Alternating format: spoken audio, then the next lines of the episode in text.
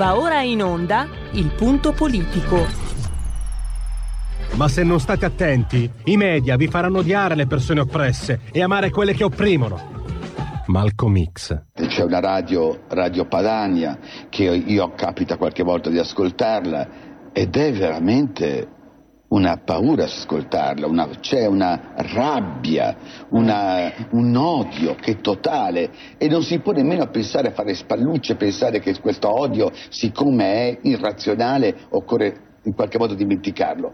Occorre in qualche modo farlo rientrare nel dibattito politico. E poi sguatteri del padrone un cazzo. Sguatteri del padrone un beneamato cazzo. Vi invito però ad ascoltare ogni giorno per 5 minuti Radio Padania Libera.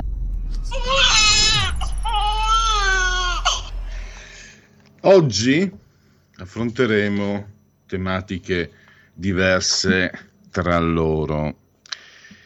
Dunque, mh, mm, intanto i super dazi.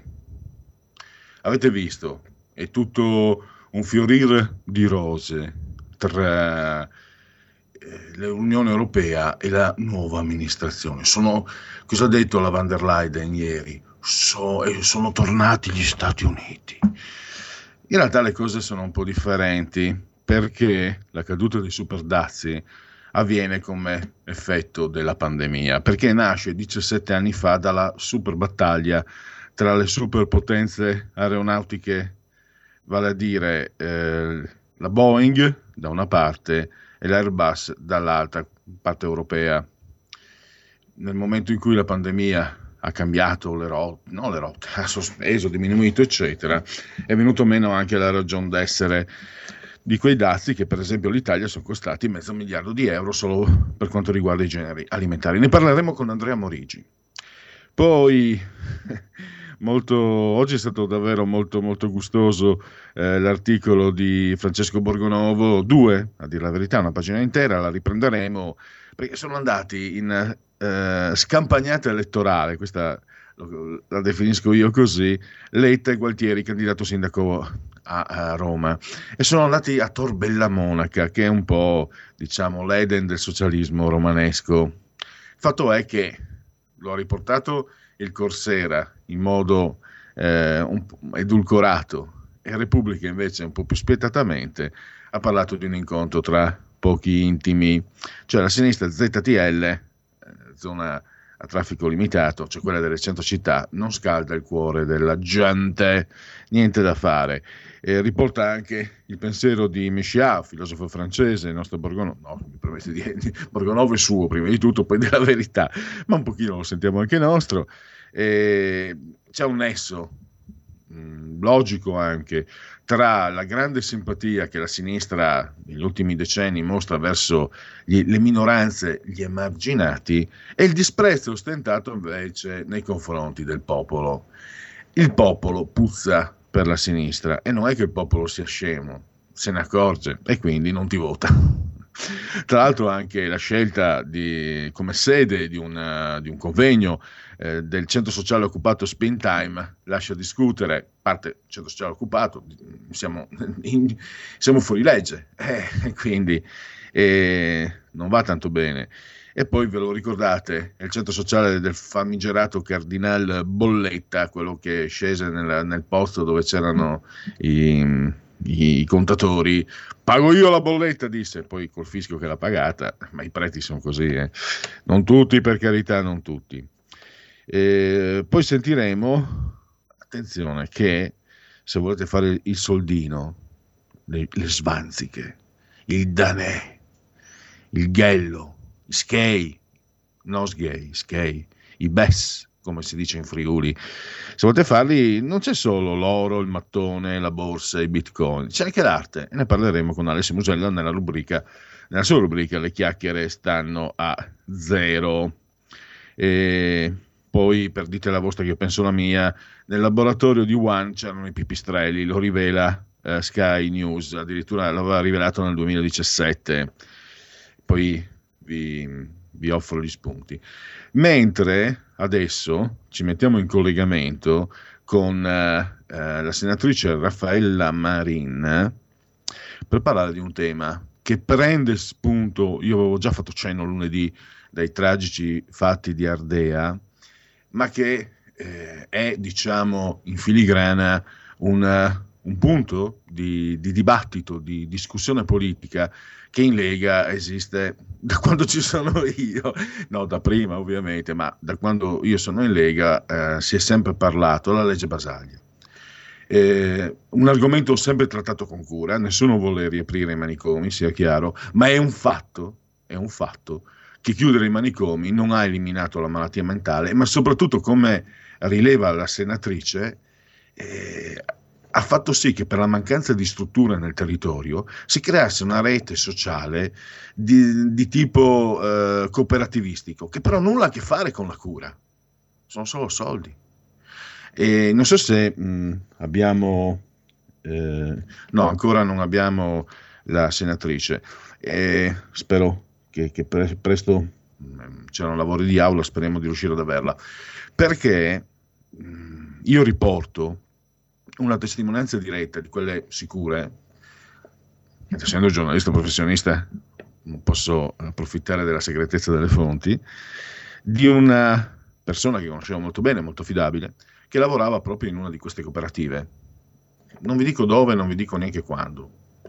E mi spiegava che la cura nei confronti, sostanzialmente il sostegno nei confronti del malato mentale, consisteva in pillola blu e pillola rossa, a seconda dello stato di agitazione. Di conseguenza queste persone non erano nei manicomi, ma erano, ho usato anche il termine, mezzi zombie, zombizzati dalla somministrazione di farmaci. Posso dirvi anche che eh, questa persona in forte disaccordo con, questo, con, questo, con, questa metodologia ha messo in discussione eh, anche la guida di questa cooperativa e siccome lui non è di sinistra lo hanno licenziato. Mi è andato bene perché poi eh, uno in gamba fa lavori migliori. Però questo è un... Uh, cioè, oltre al fatto di avere persone che possono essere pericolose per gli altri o nonché per se stesse, eh, abbiamo anche una situazione che in realtà non è la cura. Cioè, non, non, come si fa a dire che un malato mentale viene curato se gli viene somministrato. Per carità, vivono magari in strutture, in case che vengono messe a disposizione, eccetera, poi vengono seguiti, gli portano da mangiare, per carità, ma nel momento in cui la, la cura sostanzialmente inizia e termina con la somministrazione di psicofarmaci molto potenti, scusate, ma lo spirito di Basaglia viene tradito. E poi c'è anche la, spero che eh, eh, spero di avere presto in collegamento la nostra ospite. Eh, c'è anche il TSO, che è eh, trattamento sanitario obbligatorio, che nasce proprio con eh, la legge Basaglia. È un provvedimento anche particolare perché è di tipo giuridico-sanitario, perché eh, vengono a mettere le mani sul tuo corpo senza la tua volontà, vengono a intervenire sul tuo corpo senza la tua volontà. E quindi eh, si tratta di, di... È curioso, no, la sinistra.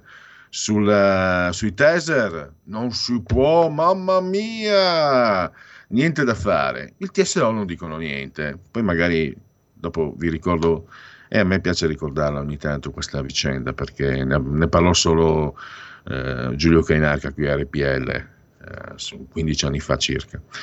E, e, la nostra ospite, che spero avremo presto, eh, ha anche depositato già due anni fa una, un disegno di legge che vada a, rivedere il, ehm, il principio, il ruolo decisionale nell'applicazione del TSO, perché eh, evidentemente eh,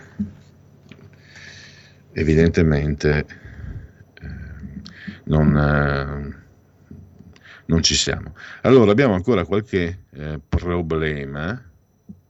Allora, eh, un attimo solo, allora, sto cercando di... Eh, vediamo un po'. Allora, metti un intervallo che cerco di interloquire eh, con, con, la senatrice, scusami Roberto. Eh, vediamo. Eh, sono problemi della diretta, come si dice, il bello della diretta, diceva De Cuius. Eh,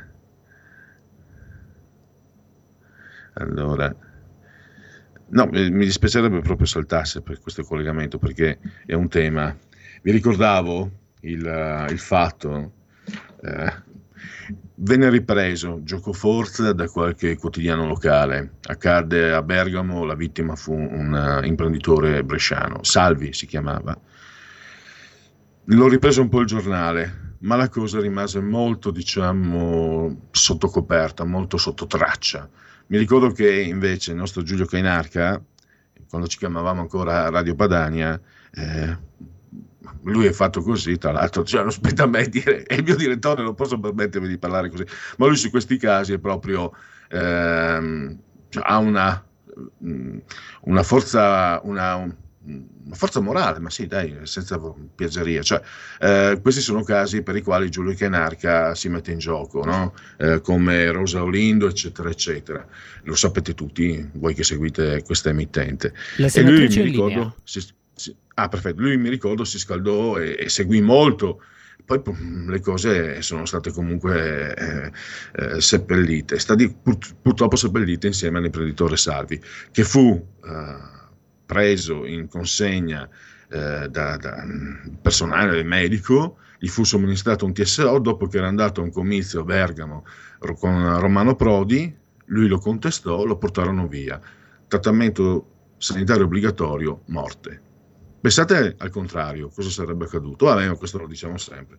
Allora, ce l'abbiamo finalmente Raffaella eh, Marin, senatrice e psicologa, quindi anche addetto ai lavori, per fortuna. Benvenuta Raffaella. Buonasera Pierluigi, grazie per avermi voluto ospite nella vostra trasmissione. Saluto tutti gli ascoltatori. Ecco, tanto Marin da grado è, cognome, è un cognome fantastico perché eh, Pier Vincenzo Mengaldo eh, definiva Biagio Marin come eh, il massimo esponente della poesia dialettale in Italia, quindi hai un vero, cognome vero, fantastico.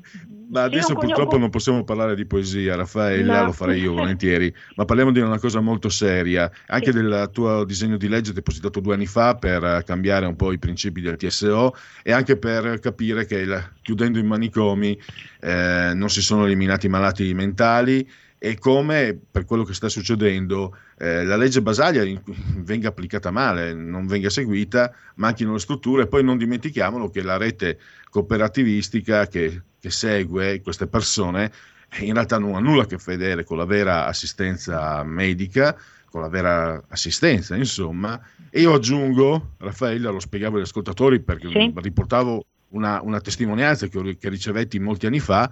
Ehm, queste cooperative come trattano i malati mentali? Questo io ti parlo di una, come mi è stato riferito dalle mie parti, pillola rossa, pillola blu. Di conseguenza, mm. questa persona che mi riferiva, abbiamo dei, eh, degli zombie, anche se è brutto dirlo, e eh, questa persona lavorava in questa cooperativa, entrò in conflitto e se ne andò, fu licenziato. Se questo è il modo di assistere una persona che ha problemi mentali, francamente è meglio chiuderle queste cooperative. Scusa, sto parlando troppo, te la parola mm. perché sei veramente la specialista e sei in prima linea per lavoro e, per, e anche come senatrice.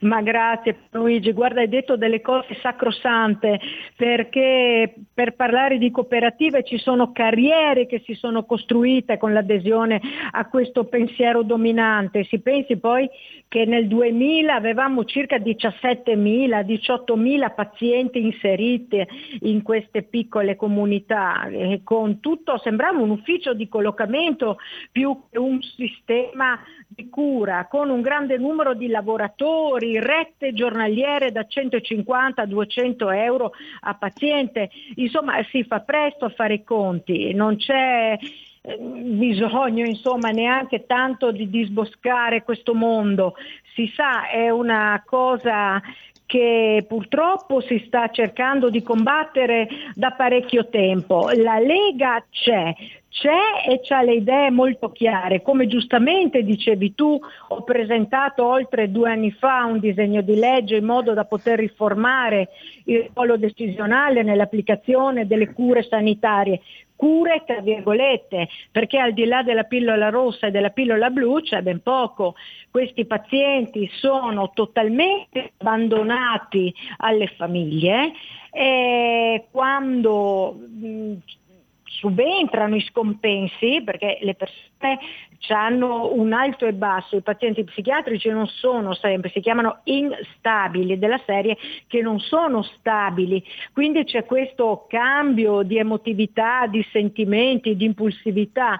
E quando sono scompensati l'unico sistema di, tra virgolette, cura è il trattamento sanitario obbligatorio, per cui non c'è assolutamente nulla perché la legge del 78, purtroppo, l'articolo 33, dispone che i trattamenti siano disposti con provvedimento del sindaco, che poi non c'è nessun sindaco che vuole prendersi questa responsabilità. Quale sindaco potrebbe mai fare un TSO a cuor leggero? Che su pre- proposta di un medico prevede che gli accertamenti e i trattamenti sanitari obbligatori debbano essere accompagnati da iniziative per assicurare il consenso e la partecipazione da chi ne ha obbligato. Ossia io ti faccio un trattamento sanitario obbligatorio col tuo consenso, però capita che anche se tu non mi dai il consenso perché sei scompensato, c'è due soluzioni, o finisci in pronto soccorso o finisci in un percorso giudiziario. Quindi questo è quanto noi abbiamo oggi. Il, il caso di Bergamo che tu hai accennato è vero, è vero, è un tema purtroppo che si continua a voler mantenere sommerso nella punta di un iceberg. Guarda, io ti dico che già lo scorso anno c'è un atto ehm, un'interrogazione che io avevo presentato al Ministro della Salute perché non so se vi ricordate, ad Agrigento lo scorso anno era successo la stessa cosa. Un uomo era stato fermato dalle forze dell'ordine mentre era nella sua macchina perché con un megafono affermava l'assenza della pandemia.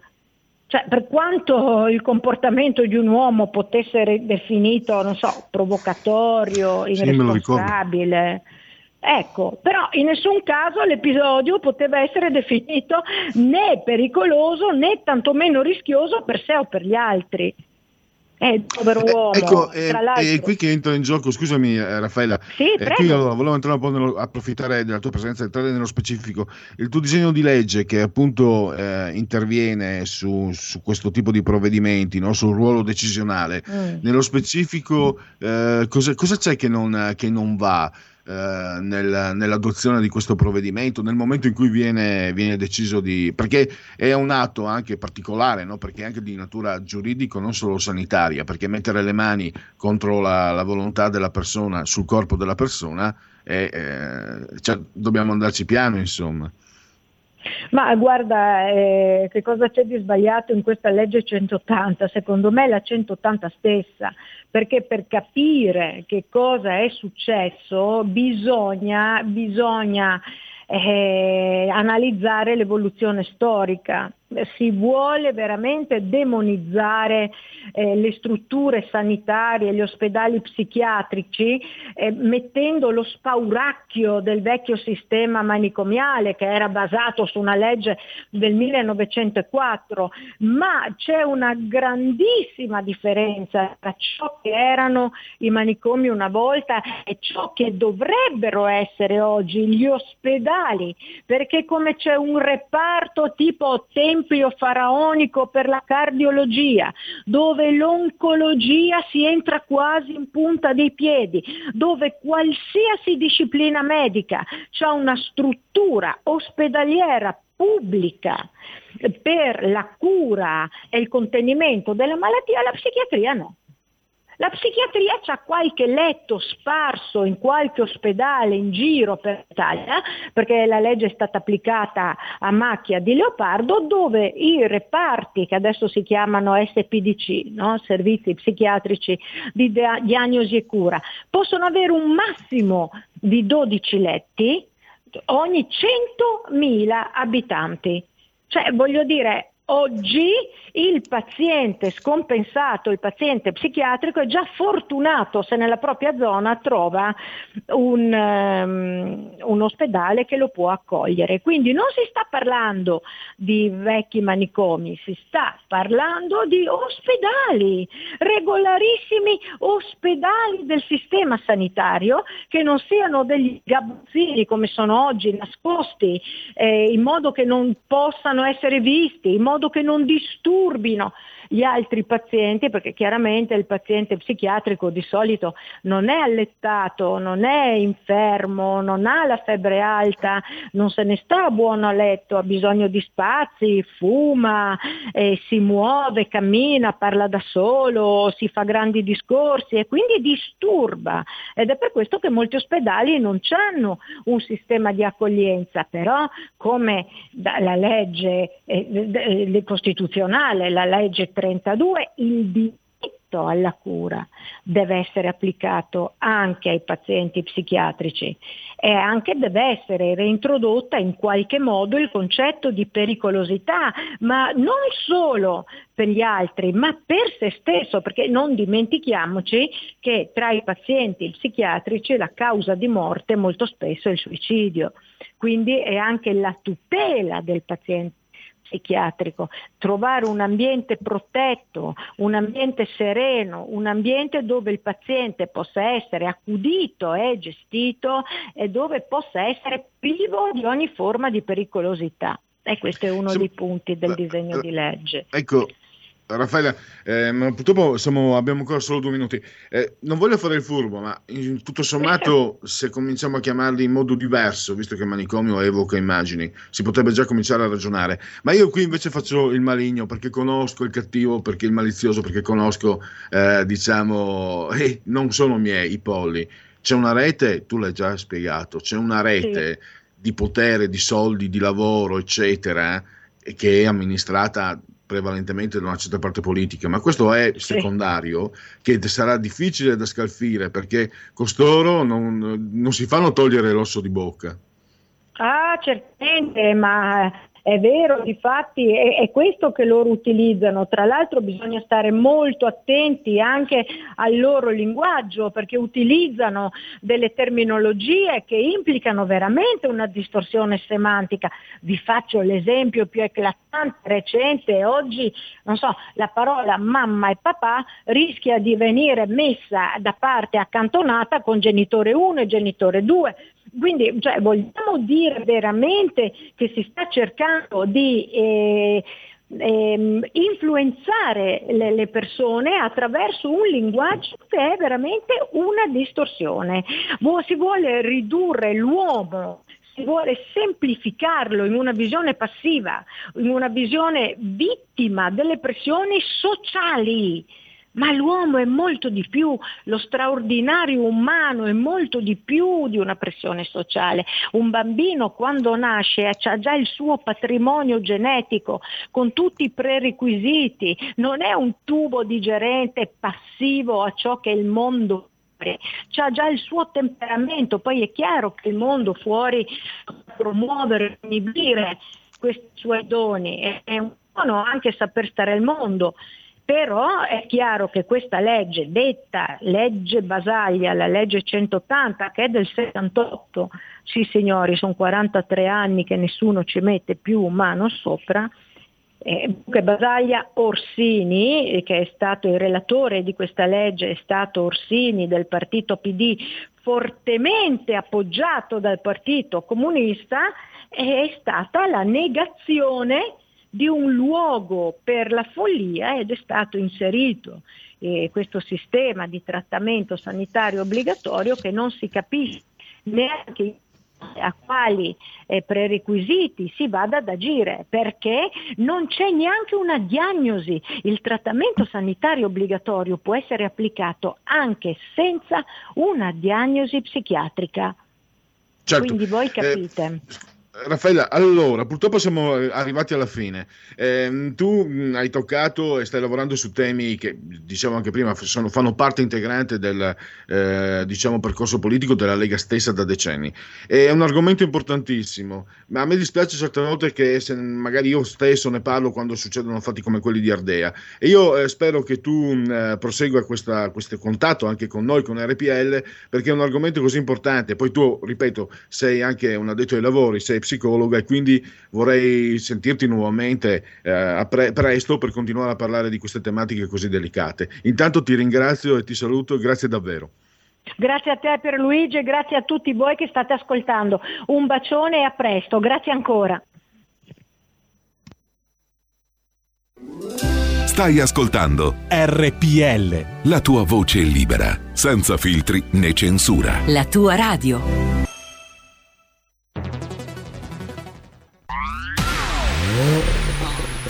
Auto nuova fiammante col suono nuovo È il DAB Plus che si sente a tuono La provi e senti subito com'è che va DAB Plus è la tua radio migliorerà Digital Radio, il suono perfetto. DAB Plus. Anche RPL, la tua radio, è in Digital Radio. Porta con te ovunque RPL la tua radio. Scarica l'applicazione per smartphone o tablet dal tuo store o dal sito radiorpl.it. Cosa aspetti?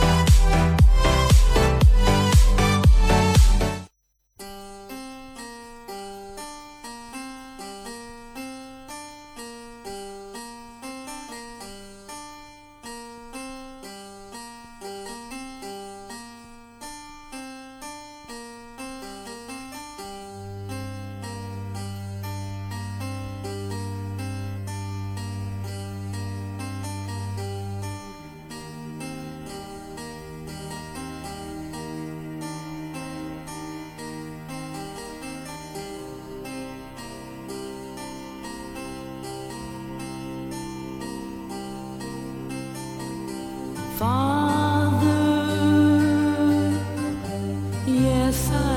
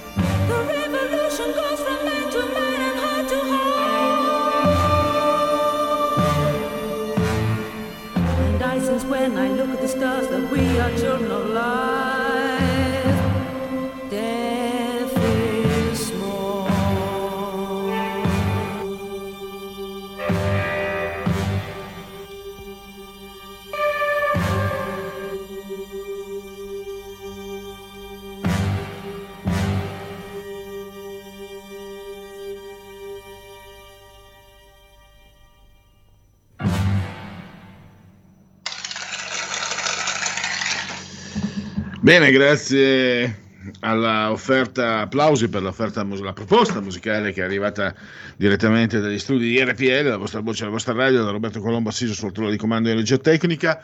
Io continuo a mandare in condivisione a pagina Facebook, se lo vedete, le immagini di Raffaella eh, Marin. eh, non solo, perché è una bella signora, perché sinceramente, questa me la potevo risparmiare, comunque la verità, spero che la bellezza muliebre non sia ancora un delitto o apprezzare la bellezza muliebre in termini del tutto innocenti non sia delitto perché eh, avete sentito psicologa mh, molto, molto partecipe molto appassionata in un partito che eh, mh, chi è nella Lega eh, ma lo stesso penso penso Roberto Colombo stesso, che forse ancora più anni, da più anni di me, che sei molto più giovane nella Lega, sai che questo è un tema, uno di quei temi cardine che non vengono, cioè può, può cambiare il periodo, le alleanze, i segretari ne abbiamo cambiati pochi, però questo è un tema della, della legge Basaglia, della salute mentale, davvero molto, molto sentito. Poi è chiaro, eh, se uno mi dice cosa avete fatto, eh, si, si- si è fatto tutto il possibile, anche il fatto stesso di parlarne. Vi sembra che qualcuno parli della legge Basaglia? Se tu parli della legge Basaglia, vieni eh, trattato come un cretino, come un delinquente, come un brigante. Anzi, non ti, non ti si fila, invece è un problema, perché non solo quello che vi ho riportato io è assolutamente vero, non so quanto sia diffuso, però intanto che succeda è, è- è grave, ma ci sono grossi problemi e non bisogna arrivare ai fatti di Ardea, che magari possono accadere ugualmente, perché possono essere purtroppo non scongiurabili. E io voglio lasciare appunto perché magari se qualcuno ehm, ha dei casi personali, delle situazioni che vuole, che vuole ehm, magari anche chi non è della Lega in questo momento sta ascoltando, magari si può mettersi in contatto con noi o con la sede della Lega più vicino, perché questo è un argomento che mm, io mi scaldo molto, devo dire, senza, senza casi personali, perché per fortuna non ho situ- affrontato situazioni di questo genere, però penso che sia davvero tremendo eh, il- la noncuranza e fatemelo dire, cioè, con voi posso dirlo, ma lo direi anche con gli altri, la, eh, la spietatezza della sinistra, no? perché loro hanno un giro per pazzesco, come gli affido, eccetera. Loro hanno messo mano sul, sul sociale, voi lo sapete, voi che siete anticomunisti, io non lo sono, voi siete anticomunisti e mi direte, eh, guarda che non devi venircelo dire a noi Pellegrini, avete ragione per carità, ma ricapitolando, hanno una rete che porta voti, porta soldi, chi, chi in famiglia ha qualcuno che lavora in queste cooperative. E dopo quando va a votare pensa, pensa a votare anche per se stesso, però le conseguenze per le persone sono enormi. L'abbiamo visto insomma il caso di Bibbiano, cosa è successo. E, e vi assicuro che il caso dei, dei malati, ma ma il, il TSO stesso, come fai a permettere un, un provvedimento di questo genere? E mi sono scaldato, non ce n'è bisogno perché fuori ci sono credo più di 30 gradi, no, 29,3 gradi. Tra poco dovremmo essere in eh, collegamento con il nostro prossimo ospite, quindi tolgo la condivisione e metto il suo articolo in condivisione apparso oggi sulle pagine di Libero. Andrea Morigi, che eh, parla dei super dazi che come, come davanti a un abracadabra di Silvan sono spariti e tutti eh, parlano un po' del, del nuovo corso eh, con, con Biden. Allora, non so se abbiamo già in collegamento o stiamo per avere in collegamento Andrea Morigi di Libero. Io ci Eh, sono. Ecco, Andrea, se ci sei, ti ringrazio davvero per la tua consueta disponibilità e ti do il benvenuto. Grazie a voi per l'invito. Allora tu un po' smascheri eh, quello che sta succedendo, perché qui anche ho sentito ieri Van der Leyen eh, è tornata all'America come se Trump fosse boemo o, o non so, o cecoslovacco, no, non c'è più slovacco, non lo so.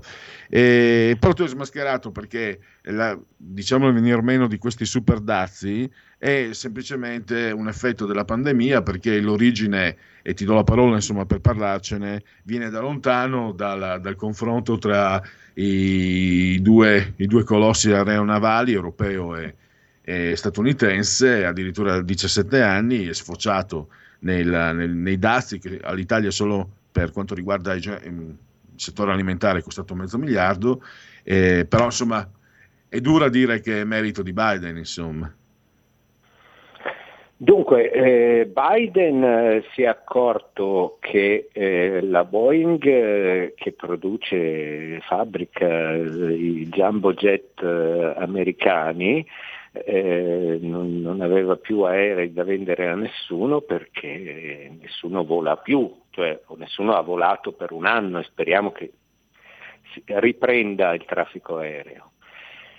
Eh, L'Unione Europea si è accorta che nessuno, che diciamo, il maggiore azionista, soprattutto Francia e Germania, il maggiore azionista eh, dell'azienda aerospaziale, quindi anche lei fabbricante di aerei, eh, Airbus si è accorta che nessuno volava più eh, o nessuno aveva volato più da un anno e, e hanno deciso che eh, queste due debolezze non erano in grado di far fronte a una guerra commerciale, che fra l'altro, come hai detto tu, Roberto, eh, era costata un sacco di soldi a chi non produceva aerei. Pensiamo alla, alla follia de, dell'Organizzazione Mondiale del Commercio. Cioè, eh, eh si accusa un'azienda eh, americana di eh, prendere degli aiuti di Stato dagli Stati Uniti e si accusa un'azienda europea di prendere degli aiuti di Stato dall'Europa e chi è che eh, ne ha maggiori danni? Eh, chi eh, produce il parmigiano reggiano, il grana padano, gli agrumi, i succhi, i liquori italiani, C- 500 milioni di euro come hai detto tu e altre imprese europee e statunitensi ci hanno perso 3 miliardi di dollari, 300 milioni.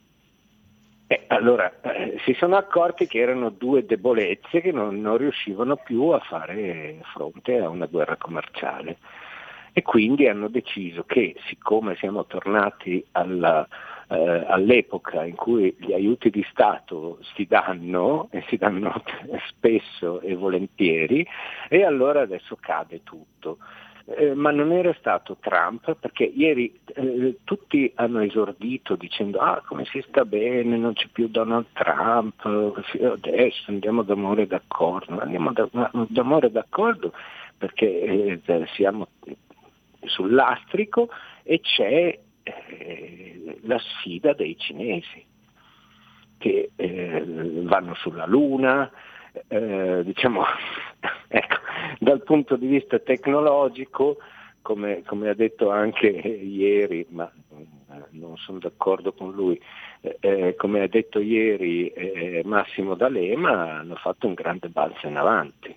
Allora si è riscoperto il concetto dell'Occidente se tu fossi d'accordo con Massimo, quel poco che ti conosco, se tu fossi d'accordo con Massimo D'Alema, adesso andrei a controllare fuori che non stesse nevicando, che non stia nevicando. No, no, no, però sai, magari qualcuno può pensare che sia A parte la battuta, matto. Andrea, mi, mi, interessava da te anche, magari per carità, rischia di essere eh, un, un pensiero ritrito, però Trump no, diventato cioè, male e adesso tutto rose e fiori, ma uh, Kamala Harris che la settimana scorsa dice non dovete venire, non tolleriamo l'immigrazione illegale, statevene a casa vostra, neanche Salvini forse si è mai espresso in questi termini.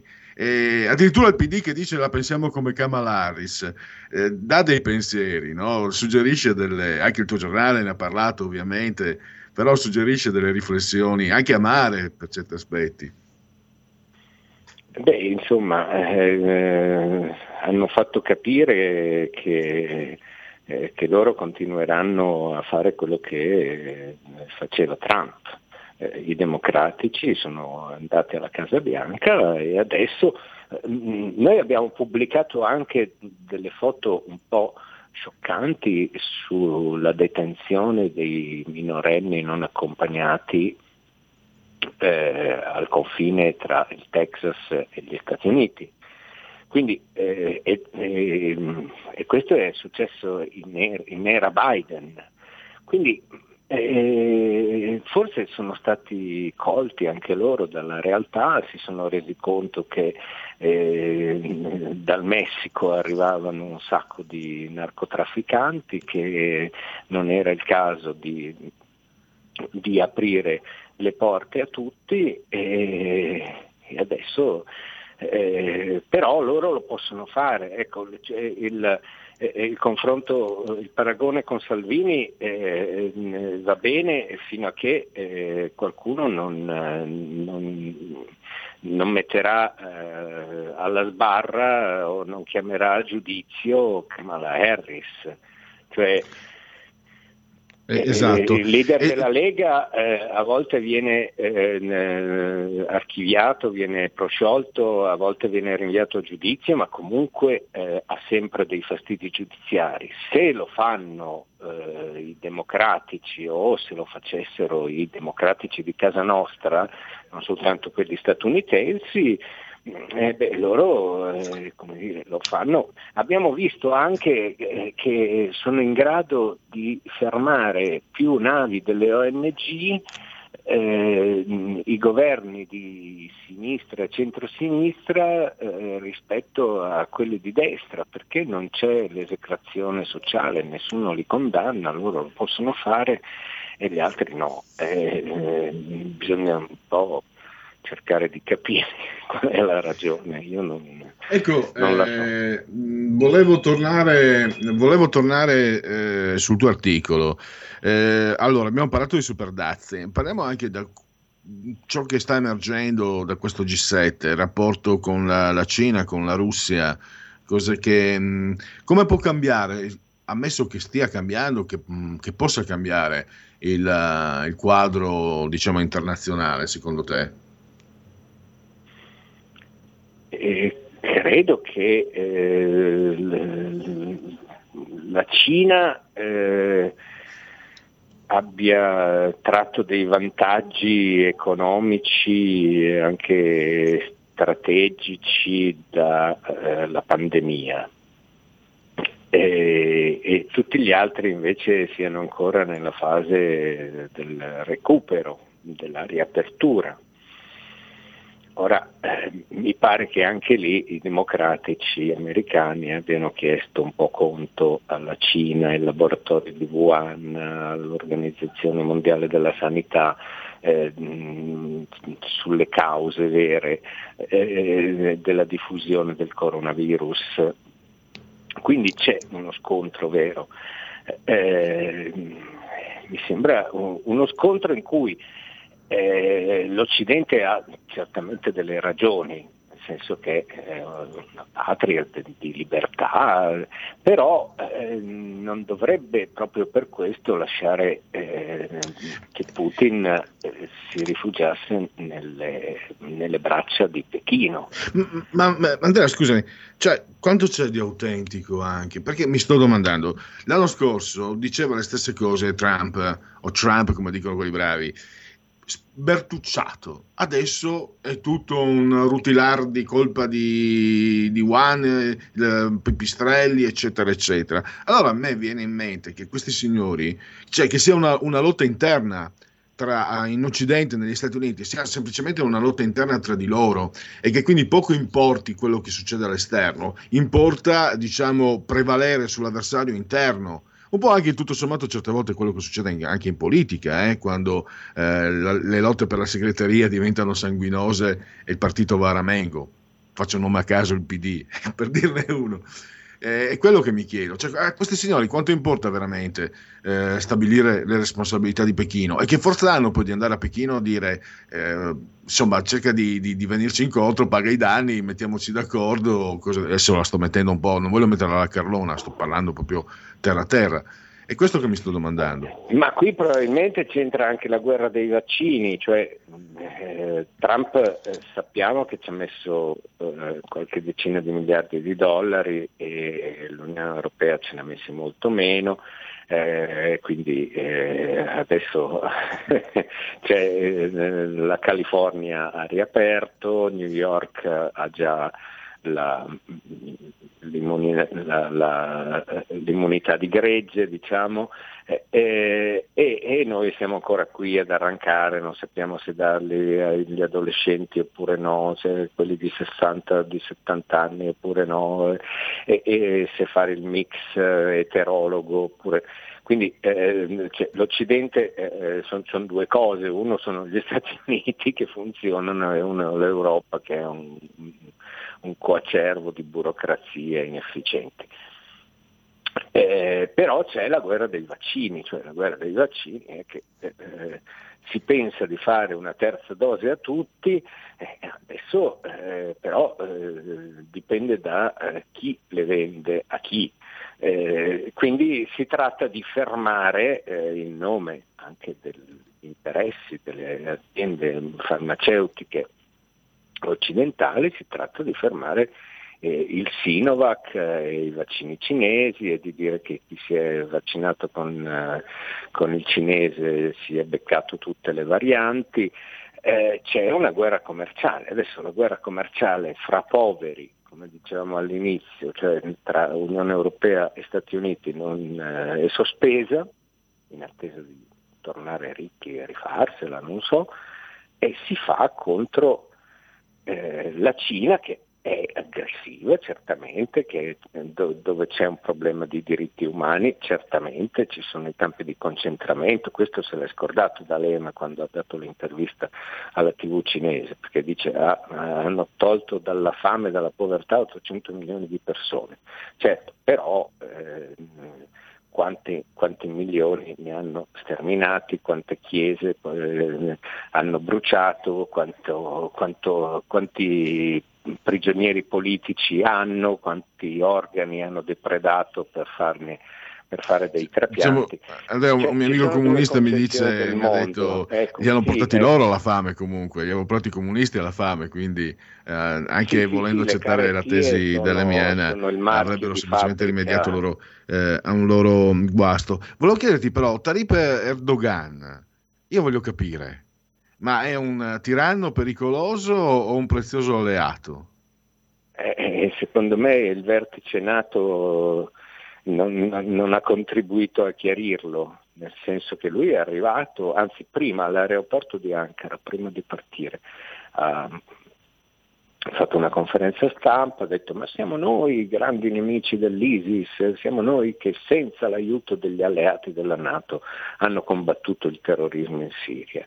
In realtà eh, loro hanno combattuto l'ISIS, è vero, e hanno, preso, hanno messo in galera anche ieri, oggi, un, uno dei loro capi, però lo hanno fatto sostenendo Al-Qaeda, che non è che siano tanto migliori. Insomma. Eh, eh, quindi, eh, cioè al-Nusra che è eh, federata diciamo così, ad Al-Qaeda.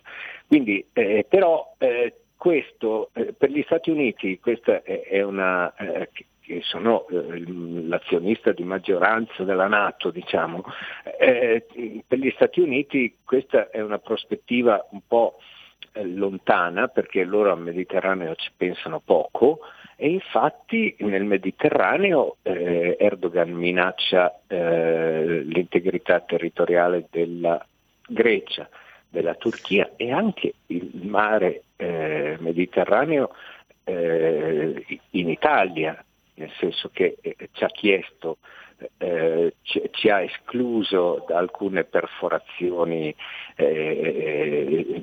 intorno a Cipro, eh, c'è stato un problema diplomatico e poi soprattutto eh, a poche miglia marine, qualche braccio di mare eh, in Libia, qualche braccio di mare dall'Italia.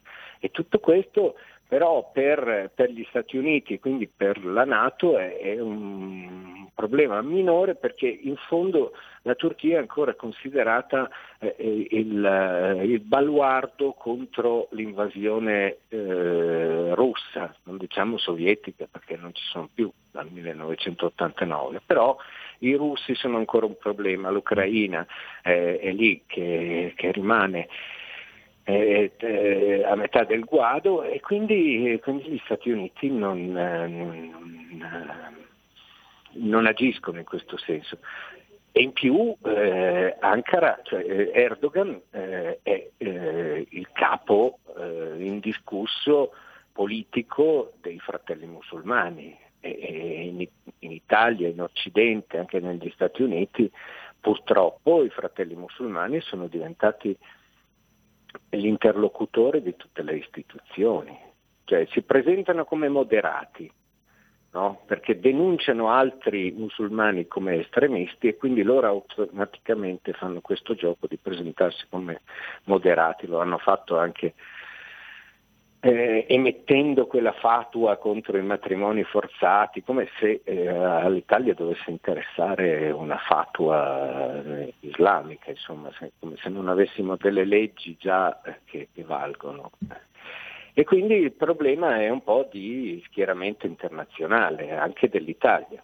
Speriamo che l'Italia con questo governo capisca che non, eh, non è il caso di fidarsi troppo, in Egitto dove li hanno avuti alla Presidenza della Repubblica hanno provveduto a eh, eh, spodestarli in breve tempo.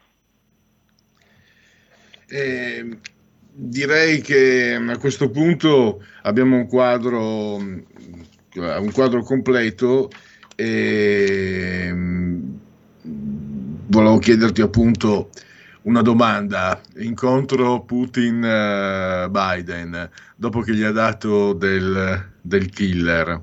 Tra l'altro ho letto che il motivo per cui lo chiamano eh, il sonnolento Joe eh, non è perché è anziano, eh, si dice che anche sia maestro di gaff, ma è una, tra- è una cosa che lo segue da, da, da sempre, no? perché ho letto che quando era ancora giovane in missione per Carter in Europa doveva incontrarsi con credo Willy Brandt eh, in Germania e, e, si addormentò e si presentò con due ore di ritardo e quell'altro che è un cruco tedesco non l'aveva presa bene e, e mi sembra che sia stato anche sferzante Putin eh, no, definendolo eh, uno che in pratica ha fatto il politicante tutta la vita e non ha fatto niente al di fuori sì. della politica sì. quanto può contare e quanto bisogna dirlo, no? Beh, certo che noi qui siamo anche simpatizzanti per, per certi aspetti, no?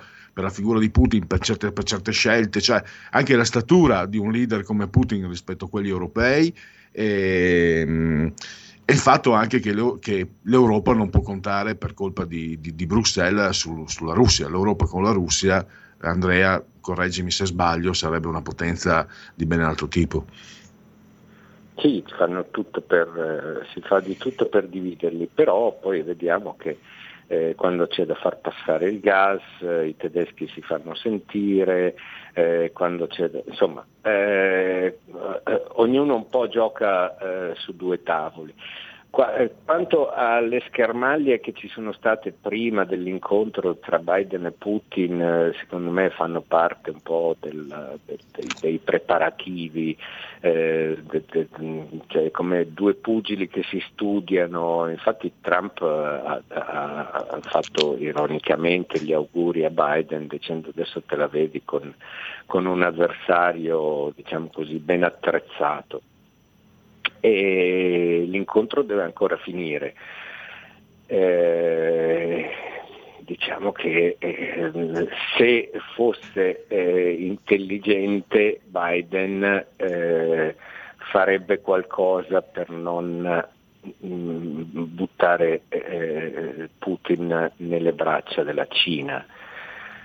Se, se invece eh, sta, sta perseguendo altri obiettivi, eh, eh, allora speriamo che Biden alla prossima eh, elezione lasci il posto a Trump, mancano certo. ancora tre anni e, Andrea, purtroppo devo, devo chiudere perché abbiamo anche sforato, il tempo è volato. Io eh, ringrazio, scusate. Andrea Morigi di Libero, ti ringrazio davvero, risentirci a presto. A presto, grazie, ciao.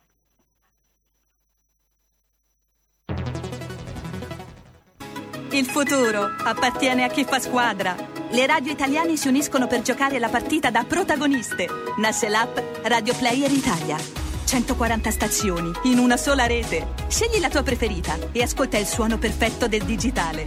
Gratis, senza registrazione, senza interruzioni, compatibile con tutti i device. Le notizie, la compagnia, la musica scelta da chi la ama, la conosce e la vive. Scarica Radio Player Italia. Il futuro batte con la radio nel cuore. Anche RPL è disponibile su Radio Player Italia.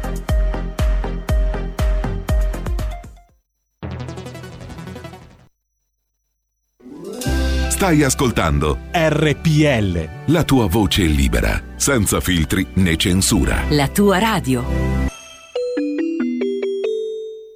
2 per 1000 alla Lega.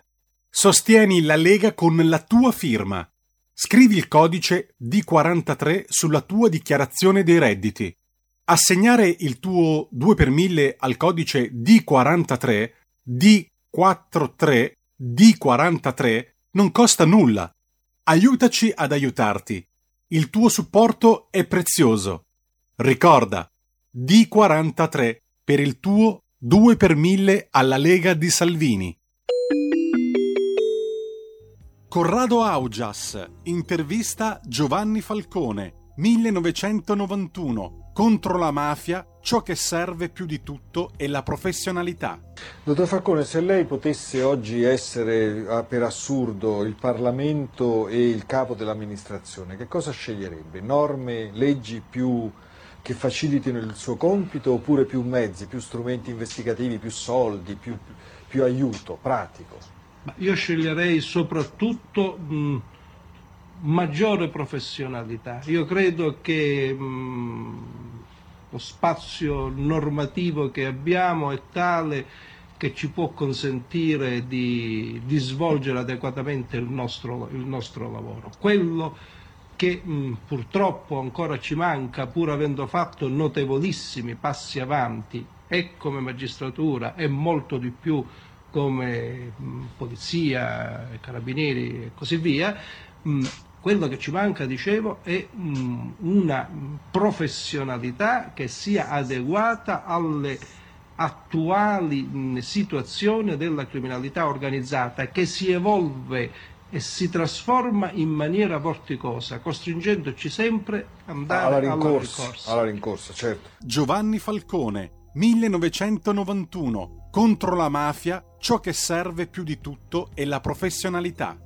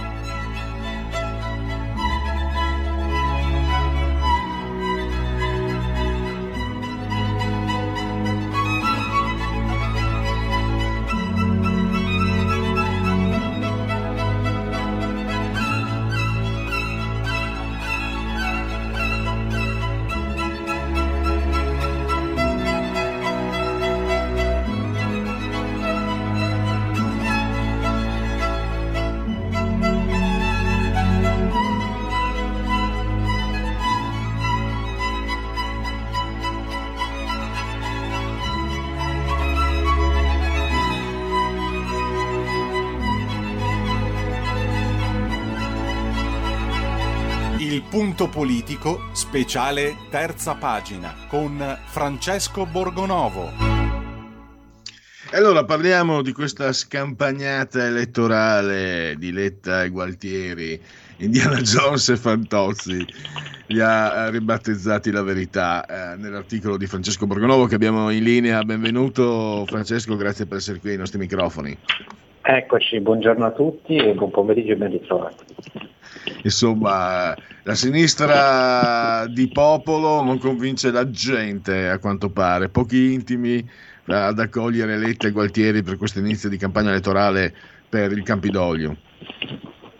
Eh, sì, pochi, soprattutto molto intimi, perché eh, a quanto pare eh, c'erano, insomma, allora il contesto è abbastanza noto, cioè sono andati Letta e Gualtieri a fare una visita a Torbella Monaca, luogo simbolo delle periferie italiane, no? perché sapete che c'è questo mantra che il PD e i progressisti ripetono sempre, cioè non dobbiamo essere il partito delle ZTL, dobbiamo uscire, dobbiamo incontrare il popolo.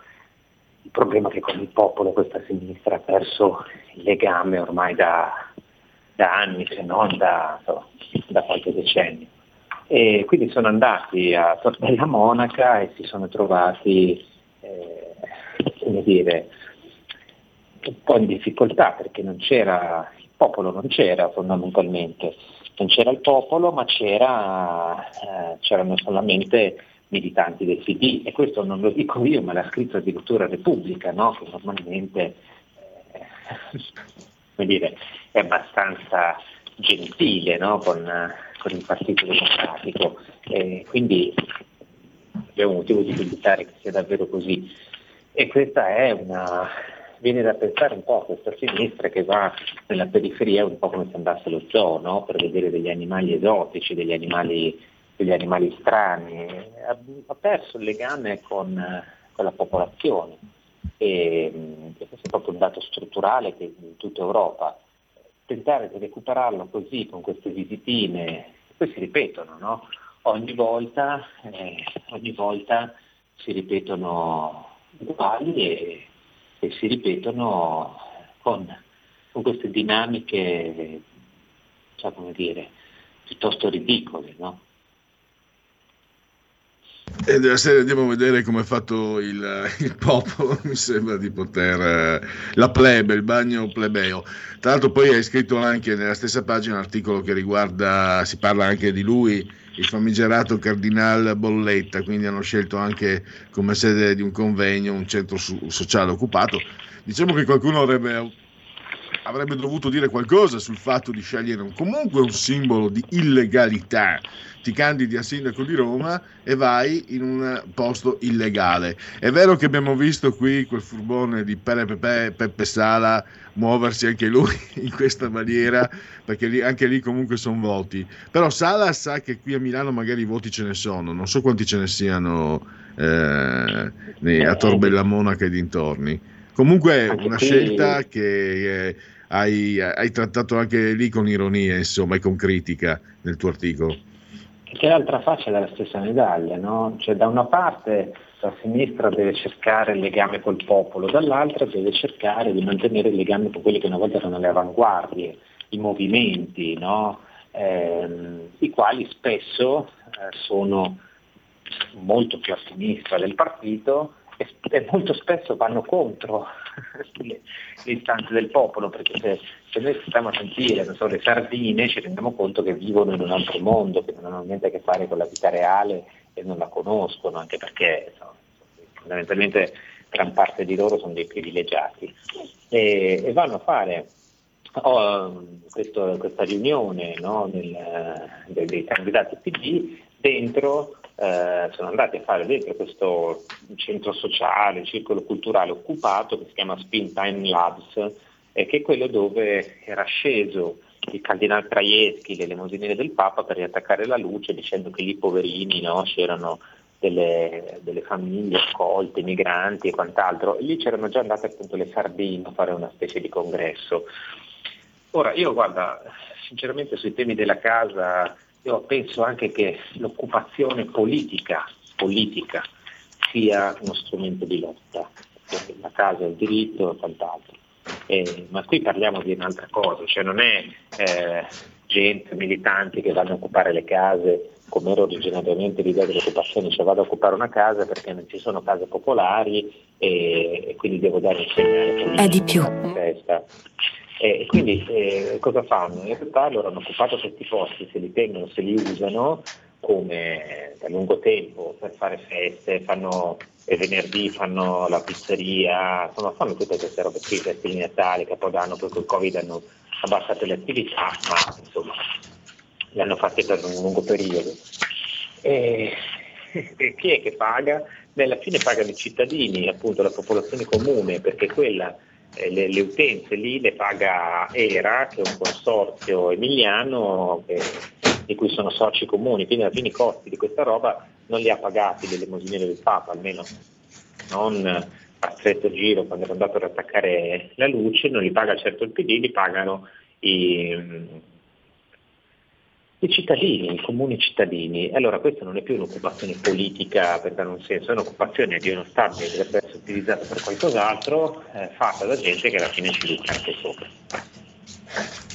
Ehm, eh, per chiudere, eh, casualmente, cioè, mie cogitazioni notturne, poi ho trovato, il, stanotte ho letto il tuo articolo, e non è che parlando di PD e parlare di politica, parla, e parlare di politica siano comunque ormai due situazioni completamente diverse. Cerco di essere sintetico e se, se pensa cosa arrivo a dirti io, Lega, Matteo Salvini, penso che il PD abbia un fuoriclasse.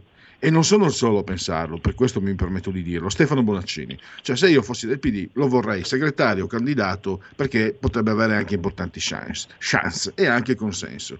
Ecco, Stefano Bonaccini è completamente nascosto e chi viene fuori Enrico Letta, che a sinistra stesso, insomma, non lo dicono però alcuni lo dicono, altri lo, lo, fanno intendere, è ormai come una specie di... di, di, di, mh, eh, insomma, è, è uno che, se, che, sta seppellendo il PD. Allora mi sto domandando, non è che anche i famosi, eh, la sinistra ZTL, che in realtà è il braccio operativo di poteri che controllano la finanza, la comunicazione, eccetera, stia scavalcando, stia bypassando completamente la politica e, qui, e di conseguenza il, il PD eh, non sia più un partito politico, ma un, diciamo, un modo per entrare in Parlamento da parte del, dei poteri che controllano finanza e grandi media eh, senza pagare dazio e che quindi la politica stia da, stia da parte, perché penso che qualsiasi partito, qualsiasi organismo che abbia il senso dell'autodifesa cerchi di avvalersi delle forze migliori. E io, io sono arrivato a questa conclusione che magari è abborracciata e sarà anche sbagliata, poi adesso tiro subito la parola, però io credo che non, non, di non dire eresie se dico se sei un partito sano ti affidi a Stefano Bonaccini ma non perché io sia un tifoso di Stefano Bonaccini, ma perché mi sembra che a livello di credibilità, di seguito, eh, non mi sembra neanche abbia scheletri nell'armadio, eh, anche per quello che dice, la sua capacità di non insultare l'avversario, che quindi non te lo rende odioso e quindi cementa meno la parte avversa. Non lo so, eh, erano delle, delle, cogitazioni, volevo scambiare con te prima di lasciarti Ma io Stefano Bonaccini l'ho visto anche usare modi non simpaticissimi durante la campagna elettorale che lo ha opposto Lucia Borgonzoni.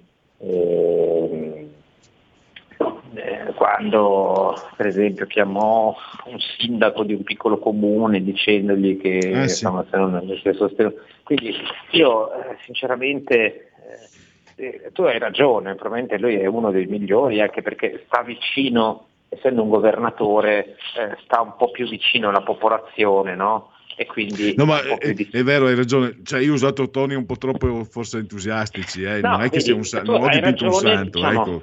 Eh, scusami eh, Francesco. Questa cosa, facendo una battuta, si basa su una premessa, cioè se io fossi un elettore del PD, forse, sì, ma è, è la prima parte, capisci che funzionare, cioè è quella lì. E, e quindi, mh, mm, ma non perché io a prescindere ce l'abbia col PD, ma perché mi sembra che il PD sia incamminato in un tunnel da cui è possibile uscire. Bonaccini risulta un po' migliore sicuramente perché uno insomma, ha una certa presenza anche nei modi, però eh, soprattutto perché come altre figure locali è un po' più vicino a, alla realtà della popolazione e quindi su certe castronerie dà meno corda, ecco, semplicemente per quello.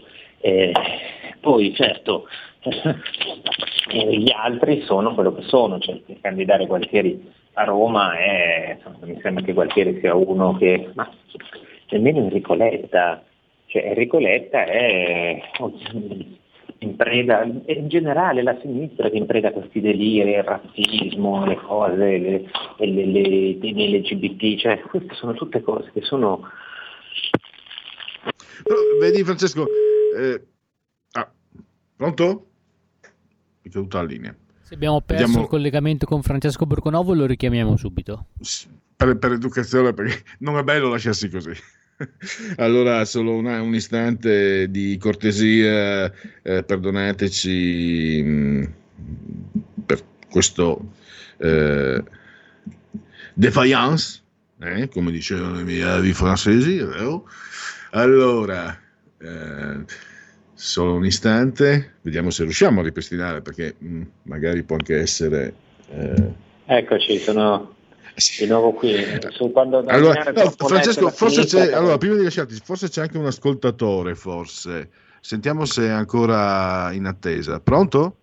Sì, pronto, Eh, buon pomeriggio, sono Alessandro da Bologna. Prego.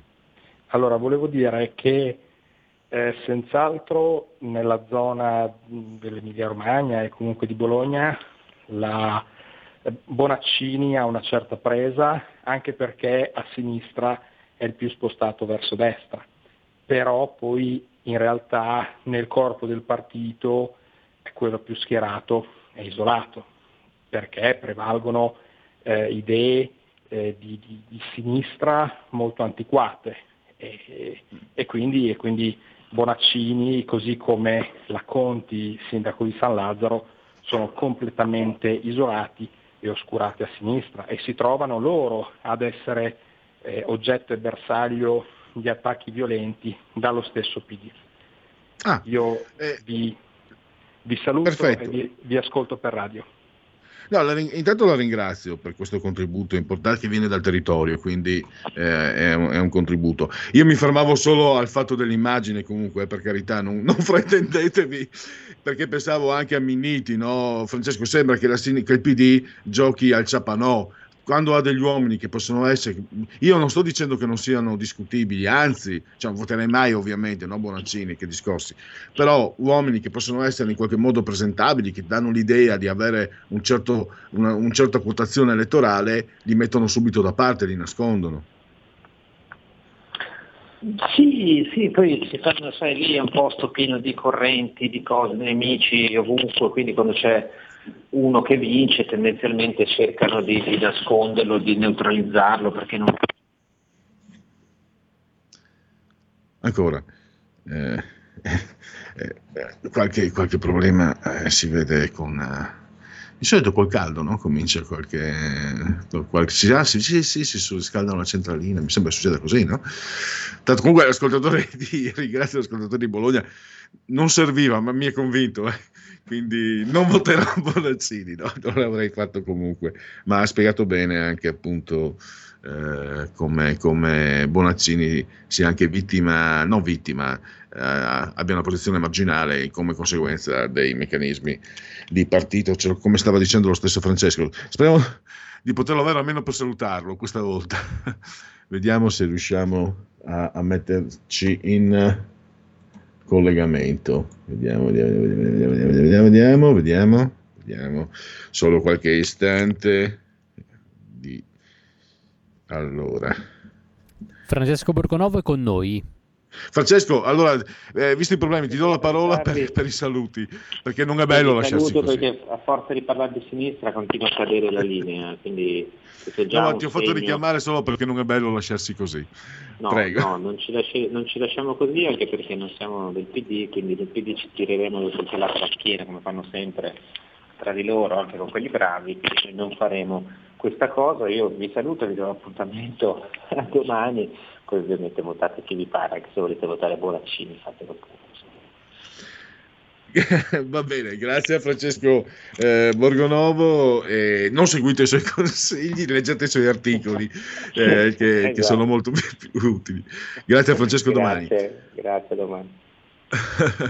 allora, eh, andiamo avanti. Mm, Abbiamo anche un po' scherzato, c'è anche lo spunto insomma dal- da- dall'articolo. E io direi invece di non si scherza con i genetriaci, cari miei, non si scherza con i genetriaci. Partiamo con la sigla. La verità è che sono cattivo. Ma questo cambierà. Io cambierò. È l'ultima volta che faccio cose come questa. Metto la testa a posto, vado avanti, rigo dritto, scelgo la vita. Già adesso non vedo l'ora. Diventerò esattamente come voi. Il lavoro, la famiglia, il maxi televisore del cazzo, la lavatrice, la macchina, il CD e l'apriscatole elettrico. Buona salute, colesterolo basso, polizza vita, mutuo, prima casa, moda casual, valigie, salottoli tre pezzi, fai da te, telequiz, schifezze nella pancia, figli, a spasso nel parco, orario d'ufficio, bravo a golf, l'auto lavata, tanti maglioni, Natale in famiglia, pensione privata, esenzione fiscale, tirando avanti, lontano dai guai, in attesa del giorno in cui morirai. Genetriaci, ricorrenze, commemorazioni di oggi, vigesimo sesto giorno di Pratile, mese del calendario repubblicano per i gregoriani. 198 giorni ci separano dalla fine.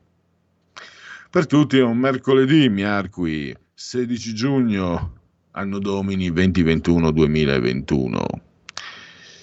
1829, genetriaco di Goyatlai. In arte si fa per dire Geronimo.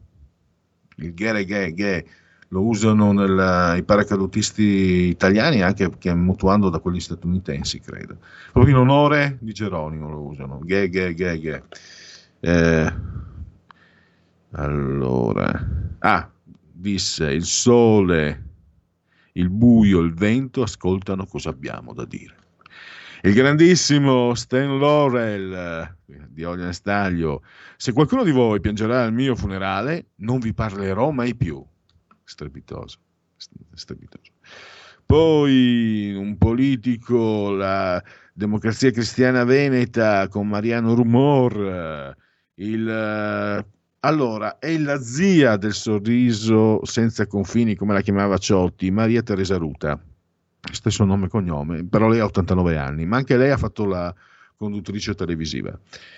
È scomparso qualche mese fa Carlo Tognoli, da Milano da bere, ehm, colui che sdoganò per primo, prima ancora che uscisse la Lega, che nascesse la Lega, il termine Padania, parlando delle Olimpiadi di Milano. Ve lo ricordate forse? L'avevo letto questo articolo, un articolo degli anni 80, forse la Lega era appena nata in Lombardia, la Lega Lombarda, non certo la Lega Nord, e Tognoli parlava, ah, perorando la causa di Milano per le Olimpiadi, eh, Milano era, come rappresentativa, come rappresentante diciamo, di un territorio che lui chiamava Padania e che eh, comprendeva i Broncos, Veneto, Emilia, Piemonte, eh, eccetera. Gulp, fumetti in tv, li ha portati Giancarlo Governi, il eh, saxofono di Marcello Olmari, in arte Gil Ventura, e poi il più grande motociclista di tutti i tempi, il bresciano Giacomo Agostini, 15 titoli mondiali. E vinceva solo che lui. Poi, anche se non è bresciano, di la verità, non so come si dice bresciano, comunque, eh, un, tra l'altro davvero eh, una- un gigante incredibile. Eh. Dagmar Lassander, una nutrice eh, tedesca naturalizzata italiana, un ex allenatore di calcio, Bruno Pace, scomparso qualche anno fa, eh, Nello Saltutti, è un ex giocatore, anche lui scomparso un po' di anni fa, avendo giocato nella Fiorentina negli anni 70, mm, si fece il nome dei, sapete, nella Fiorentina, ex giocatori della Fiorentina degli anni 70 hanno avuto delle, delle patologie che farebbero pensare all'uso di doping, però fino adesso non si è dimostrato niente, quindi eh, sono illazioni. Roberto Duran, no mas, fantastico match quella volta quando no Mass mai visto una cosa del genere contro Sugar Ray eh, Robinson eh, no Sugar Ray Leonard. Sugar Ray Robinson era quello più forte quello prima. Eh, mani di pietra. Poi pugile panamense se non siete esperti di, di, pugilato ve lo ricordo. Uno dei più grandi di tutti i tempi. Quella volta perse ma perché non ne poteva più di, non lo sopportava Sugar Leonard francamente era, era, grande, è stato un grandissimo pugile Sugar Leonard ma ha una colpa eh, inemendabile ha portato la box nel circo. Cioè con massimo rispetto per il circo se io potessi ogni tanto ci andrei pure perché mi piace tantissimo ma cose lo sport e il circo sono due cose separate. Si può amare entrambi ma non confonderle Goran Kuzminak, ehi ci stai, serbo naturalizzato italiano, di origine serba, anche lui è scomparso qualche anno fa, e poi il filosofo dei 5 Stelle, ma spesso lo sentiamo anche qui, ex filosofo dei 5 Stelle, o forse il filosofo degli ex 5 Stelle, Paolo Becchi, auguri a lui naturalmente. E poi un Brianzolo, la corte di Gigi Radix, di Gigi Radice, allenatore del Torino, scudettato nel 1976, leggendario, uno dei tanti Brianzoli. Lui è quello meno famoso, Patrizio Sala, meno famoso di Claudio Sala, che era a sua volta eh, Brianzolo. Radice era Brianzolo, Pulice era Brianzolo. Quindi gli Acicala, ovvero sia la deliziosa Clio Goldschmidt, eh, e poi Jorge dos Santos Fio, detto Juari, giocò nell'Avellino, nel, nell'Inter addirittura, era famoso perché inventò in anni che non erano consoni, no? una volta quando si segnavano un gol i calciatori alzavano le mani al cielo e, tanti, e buonanotte al secchio. Invece lui andava verso la bandierina del, del, corner e improvvisava una danza attorno alla bandierina, simpaticissimo. Tanto poi lui segnò un gol in finale di Coppa dei Campioni, ma purtroppo non con la Benamata, non con l'Inter, ma col Porto. Ma comunque, e tra l'altro era rimasto bloccato lo scorso anno perché lui segue, è rimasto in contatto con... Eh, con l'Italia, segue scuole calcio, eccetera, è rimasto bloccato a Bergamo per colpa del Covid. C'è una bella intervista che avevo letto, una persona davvero che dà l'idea di essere splendido.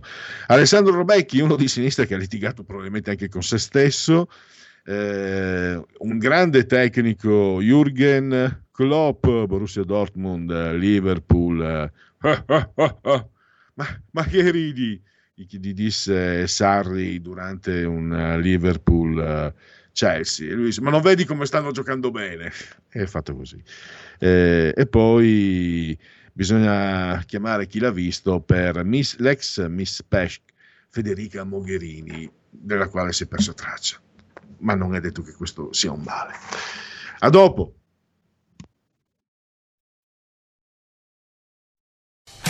Porta con te ovunque RPL la tua radio. Scarica l'applicazione per smartphone o tablet dal tuo store o dal sito radiorpl.it. Cosa aspetti?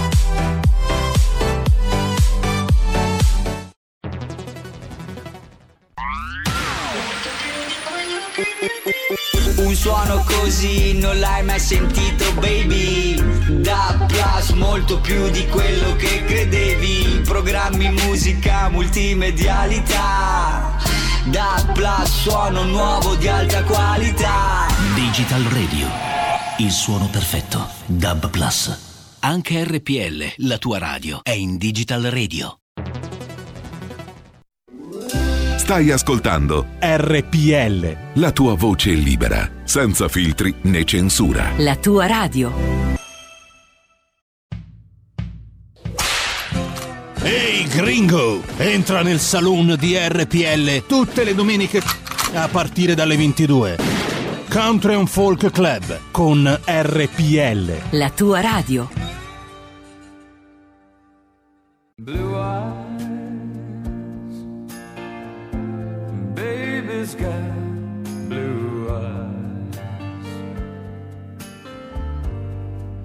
Like a deep blue sea on a blue,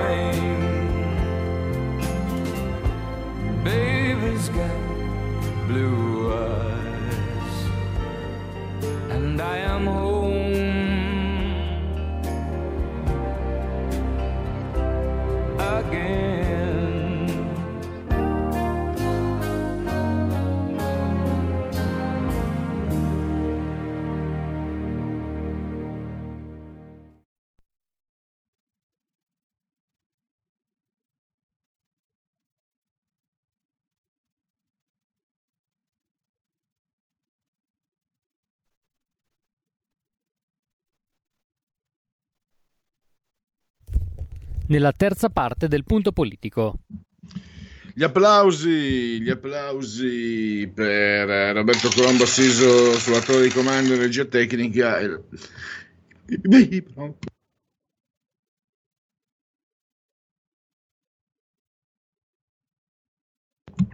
Anche i Broncos, anche i Broncos scalpitano. E per la proposta musicale di- proveniente direttamente dai nostri studi tecnici, sempre sintonizzati su RPL, la vostra voce, la vostra radio.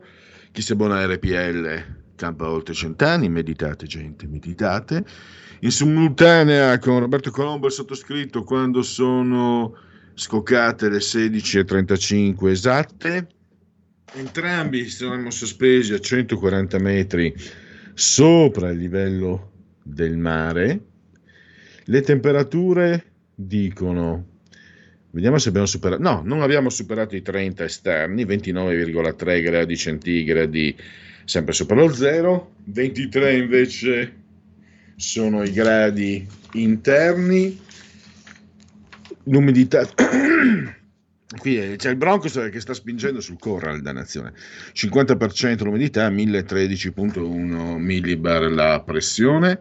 Nel vigesimo sesto giorno di Pratina, mese del calendario repubblicano, come vi dicevo prima, un abbraccio forte, forte, forte, forte alla signora Carmela, Clotilde Angela, le signore Carmela, Clotilde e Angela che ci ascoltano insieme a tanti altri dal televisore. Il canale lo sapete 740, questo è l'ordine numerico, poi che diciate 740 o 740 è identico, così come è uguale, no, lì dipende dal sistema operativo, con il, um, le applicazioni iOS e Android dedicate che vi permettono di ascoltarci e seguirci dal vostro telefonino, smartphone, iPhone, ma anche dal tablet, ma anche eh, dalla smart TV, dalla Fire TV, da Alexa, accendi RPL Radio, passaparola ve ne saremo riconoscenti, ma ci seguite numerosissimi anche collati dall'algido suono digitale della Radio DAB attraverso il portale, oppure attraverso il portale del quotidiano La Verità, oppure da YouTube, oppure da internet.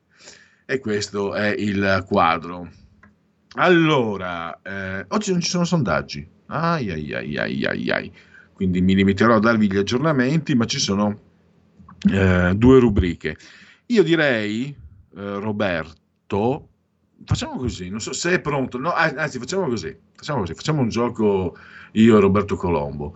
Tu adesso lanci la sigla eh, della rubrica che hai a disposizione, eh, della prima rubrica che, la prima sigla della rubrica che hai a disposizione e poi io di conseguenza eh, mi, mi adeguo. Eh, quindi quella che, quella che è proprio la prima che parte e io poi faccio la rubrica. Tanto le, faccio, le devo fare entrare. Segui la Lega è una trasmissione realizzata in convenzione con La Lega per Salvini Premier. tra l'altro la terza rubrica di Parlamento, ehm, Laura Ravetto, in, in, una clip procurata proprio da Roberto Colombo, che ringraziamo. Segui la Lega, dove la seguite? Da, da internet, ma ovviamente anche attraverso cellulare, applicazioni, quello che volete, legaonline.it.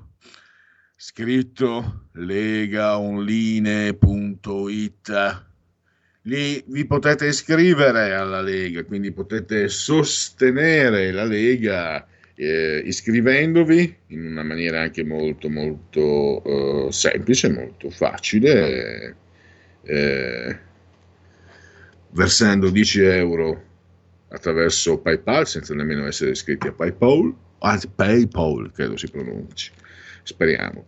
Speriamo sia quella la pronuncia giusta. Sta di fatto che comunque poi, muniti del codice fiscale, i dati da compilare e quindi vi verrà recapitata la magione la tessera Lega Salvini Premier. Vi ricordiamo anche la manifestazione di sabato 19 giugno alle 16 a Roma, Piazza Bocca della Verità.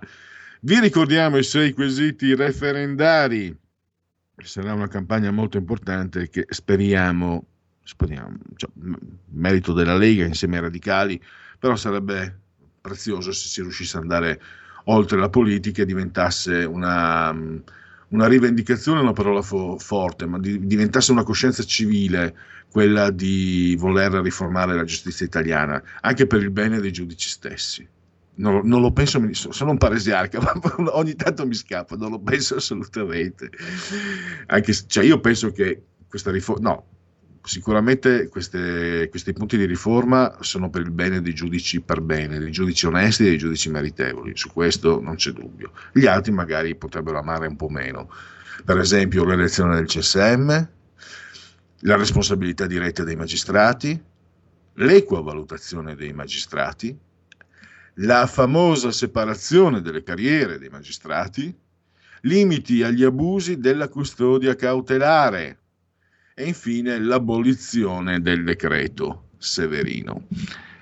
Poi ah, vi ricordiamo uh, il 2 per 1000 per la Lega D43 Domodossola 4, D come Domodossola, 4 il voto in matematica, 3 il numero perfetto. D43, il codice della Lega, usalo per il tuo 2 per 1000. E adesso andiamo all'elenco degli interventi degli esponenti della Lega alla radio o alla TV. Eh, Rai 2 questa sera alle 23 la rubrica si chiama Anni 20, Claudio Borghi, che non ha, Claudio Borghi Aquilini, che non ha bisogno di presentazioni, come non le ha sicuramente Luca Zaia, che invece parteciperà domani nel cuore della notte, cioè alle 8.40 del mattino, alla trasmissione Mattino 5 di Canale 5. Luca Zaia, presidente della regione Veneto. presidente della regione Friuli Venezia Giulia e anche del, dei presidenti, presidente dei presidenti di regione Massimiliano Fedriga. Con lui ci spostiamo a dopodomani, sempre nel cuore della notte, alle 8.40 del mattino, però restiamo sempre sintonizzati sulle frequenze eh, del Biscione, di canale 5, mattino 5, Massimiliano Fedriga. E direi che eh, con il Segui la Lega, prima che la Lega segua te, possiamo, aver, possiamo dire di aver concluso. Segui la Lega è una trasmissione realizzata in convenzione con La Lega per Salvini Premier.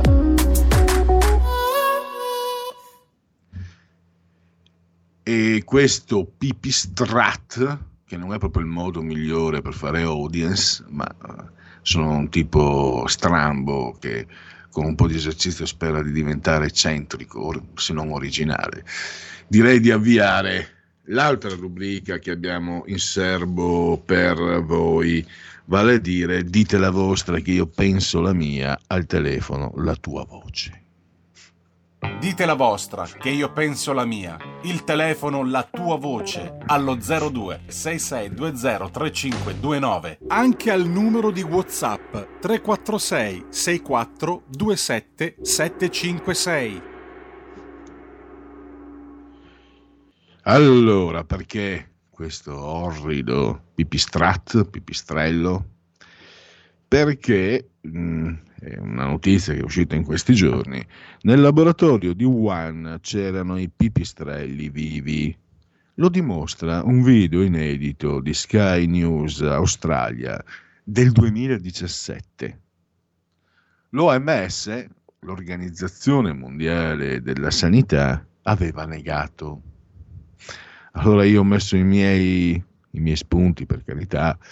Allora, poi se volete intervenire, tema libero, via WhatsApp, via telefono, naturalmente. A, tradotto in italiano, il nome del pipistrello è Pulcinella. B, dov'è lo scandalo? In fin dei conti si tratta solo dell'Organizzazione Mondiale della Sanità. Vuoi mettere il club di Topolino? Visto che Topolini, pipistrelli. C. Bruce Wayne sta pensando seriamente di cambiare il proprio costume. D. Anche se ho raramente indicato C due volte, comunque è D, eh, virtualmente è D. Mentre vi baloccate con simili minuzie, gli abbandonati migranti insistono nel soffrire stipati nei natanti ONG. E queste è un po' il, le riflessioni che mh, mi permetto, mi sono permesso di suggerire, ma naturalmente quello che conta sono le vostre, quindi eh, intervenite. Intanto prima, ecco qua, mi è arrivato ancora prima questo, sempre su WhatsApp, ehm, è un allarmismo sul, sul vaccino. E riprendo. Eh, ecco, le righe finali fanno capire a volte Nore che c'è in giro, insomma. Il mondo si divide in due categorie. Chi si informa ed è in grado di formare un pensiero critico proprio e chi delega invece le decisioni sulla propria vita ai media, ai governi e alla scienza corrotta. Gli appartenenti alla seconda eh, categoria non avranno un futuro. Se il futuro è stare insieme a quelli della prima categoria, è meglio che nessuno dei due abbia futuro. No, volevo dire a questo, non so, ascoltatrice, credo, così a fiuto, che il modo, anche nel caso fosse vero quello che lei riporta, il modo peggiore è veicolare in quella maniera, perché eh, innanzitutto che si tratti di una, di una bufala, di una fake, c'è il grande, la grande possibilità che sia una bufala, quindi va verificata. Nel caso non fosse una bufala, va trattata con cura perché è un'informazione molto delicata, posto che lo sia. Io non ho avuto modo di verificare, quindi non la riporto neanche. Eh, non si tratta di deontologia professionale, giornalistica, sì, ti, ti, preparano quello quando fai l'esame di professionista, bla bla bla bla bla. Si tratta di buonsenso, non puoi spargere eh, informa- anche, anche, qualora fossero vere, non le puoi spargere in giro in questa maniera. È il modo più sbagliato, anche si, si rischia di farsi ridere dietro, di ottenere l'effetto opposto di quel che si vorrebbe. Cerco di non mancare troppo di rispetto, per carità, però È quello che penso e non posso dire altrimenti. Eh, non posso fare altrimenti. Vediamo se c'è una, una telefonata. Pronto? Eccolo qua. Ciao. Pronto? Eccolo qua. Allora, senti, prima hai parlato di Ventura. Giusto? Eh, ti si sente male? Eh? Come mi senti male? Cazzo, sento benissimo. Beh, Eh, ci sono dei rumori Ventura- di... È come se tu fossi in, eh, in stazione ferroviaria. Sì, esatto, è l'unico posto dove non c'è vento, però si sente che bene, si sente sono in bar, non c'è vento, e quindi ne realtà qua, se no devo mandare un telegramma.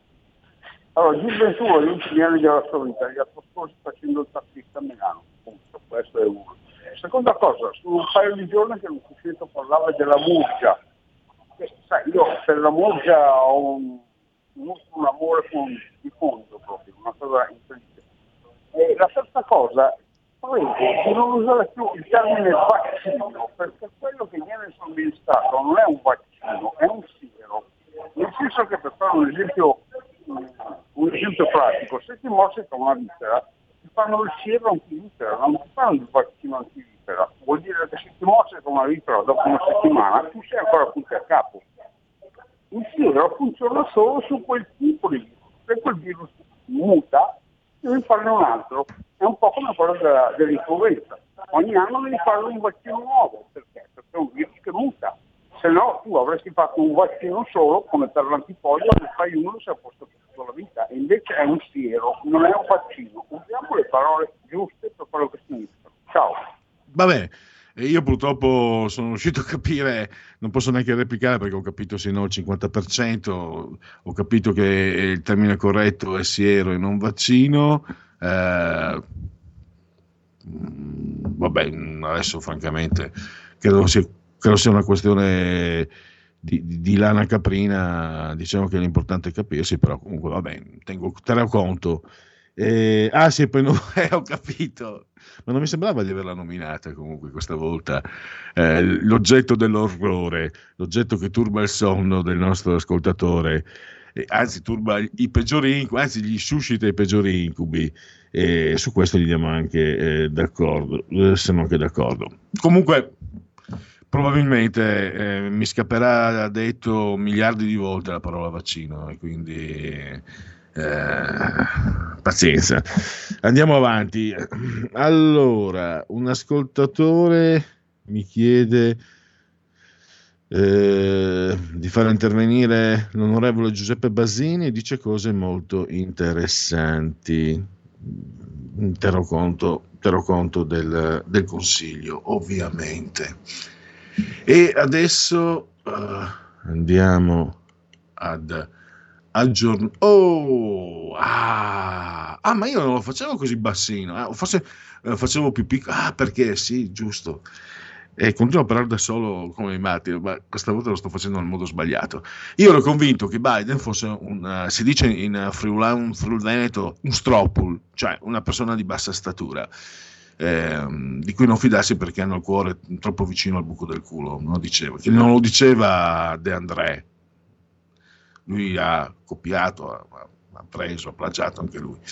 Biden lo facevo piccolino, ma in realtà è eh, Trump che è più di 1,90 m, perché Biden sovrasta Putin nella fotografia che ho qui davanti dell'ANSA, a meno che non ci siano trucchi, non abbia rialzo, lo, lo sovrasta di almeno 15 centimetri ma probabilmente anche che forse allora è Vladimiro che è proprio piccolino piccolino.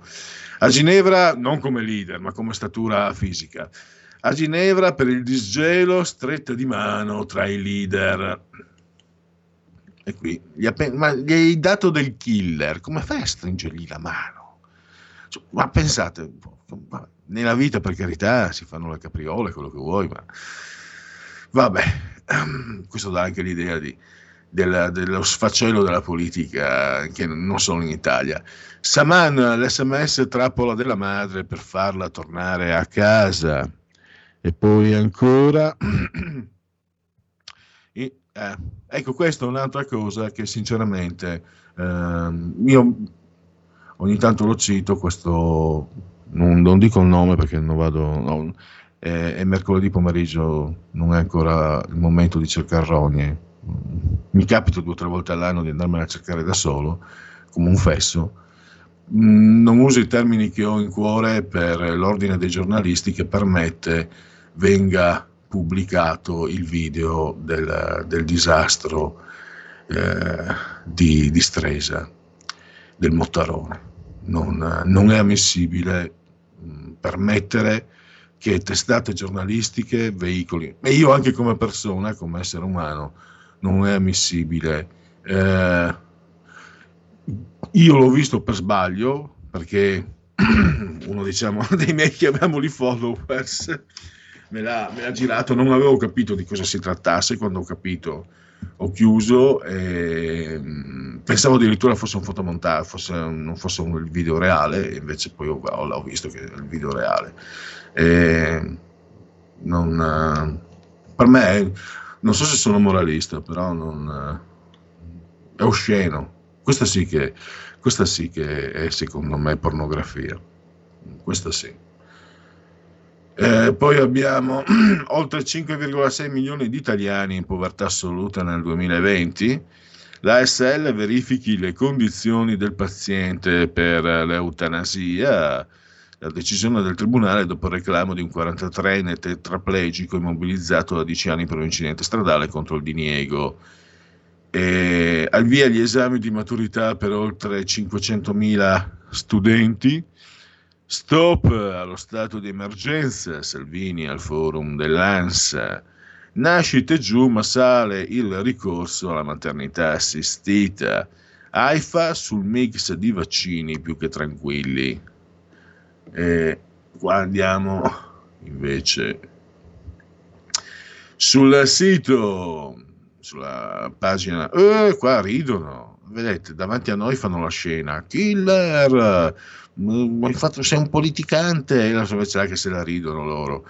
Tanto il popolazzo Vile Boia è quello che patisce.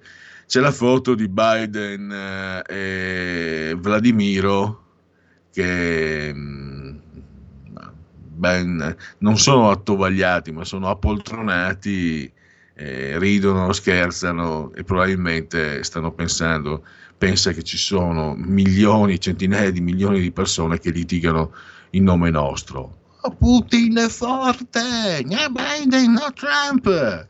Se ne fottono, se ne fottono alla grande. E probabilmente quello che farebbe chiunque trovandosi in posizioni così elevate, no? Alla fine non è che eh, l'uomo sia così esemplare. Vedo purtroppo che anche il sito del Corriere eh, trasmette le immagini delle telecamere.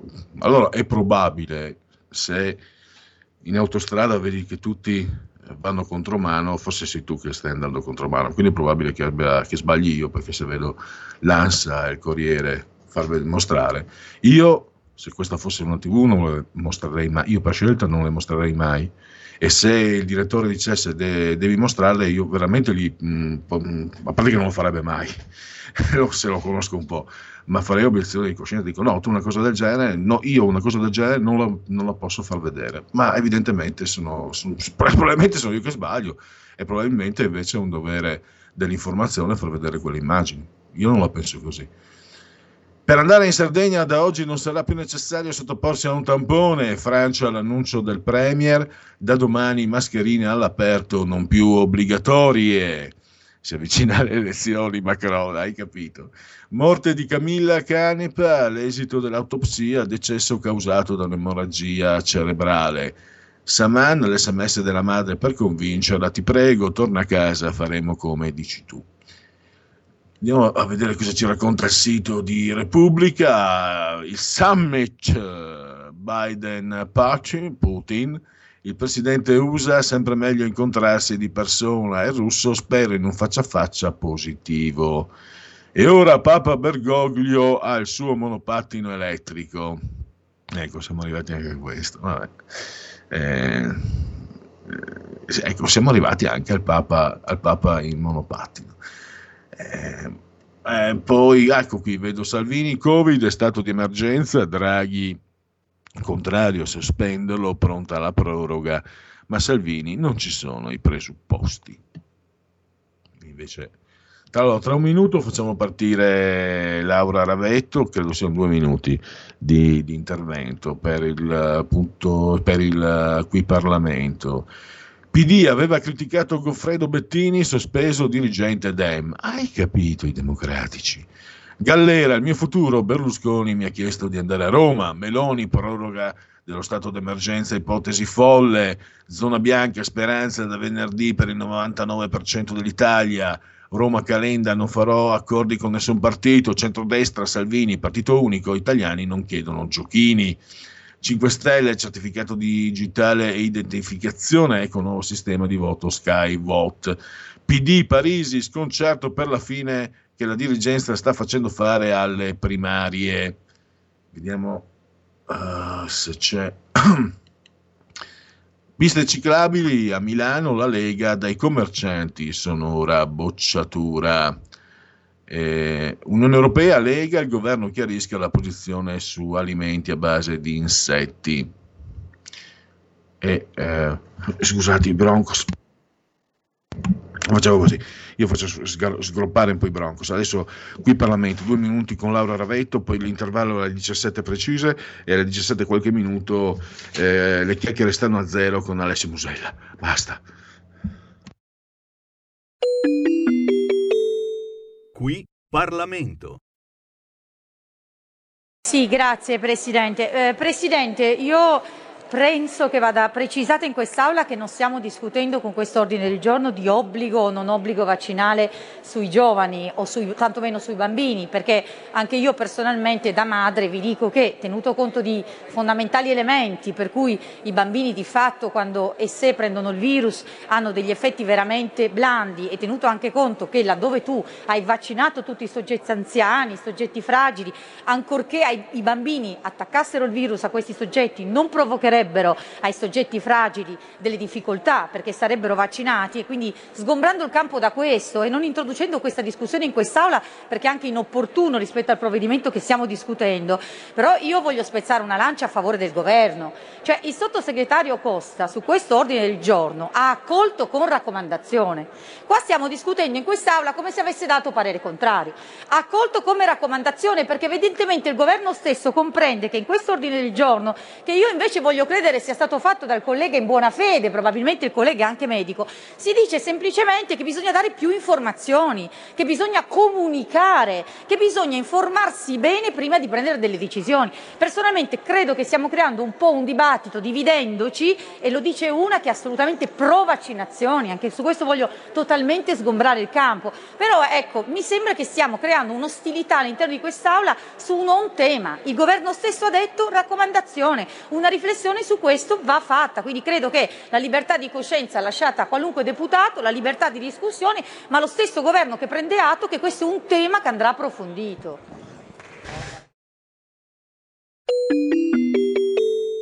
Qui Parlamento. Porta con te ovunque RPL la tua radio. Scarica l'applicazione per smartphone o tablet dal tuo store o dal sito radiorpl.it. Cosa aspetti?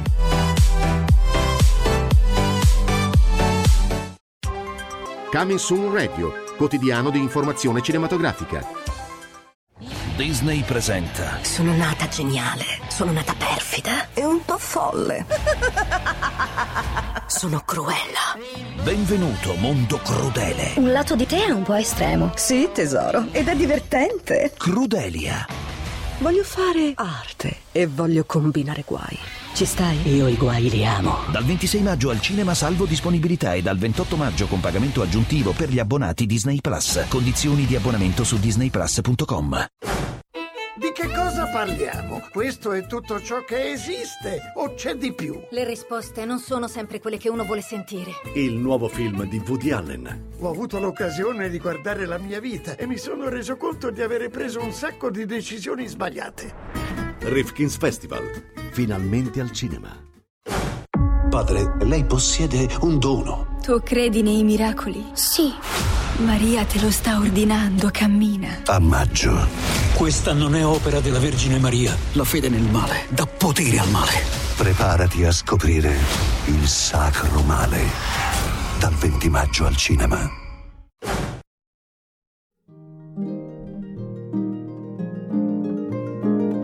Cari ascoltatori, vi ricordiamo che l'angolo della musica classica, condotto in studio da Auretta Pierotti Cei, cambia orario. Andrà in diretta ogni sabato a partire dalle 13.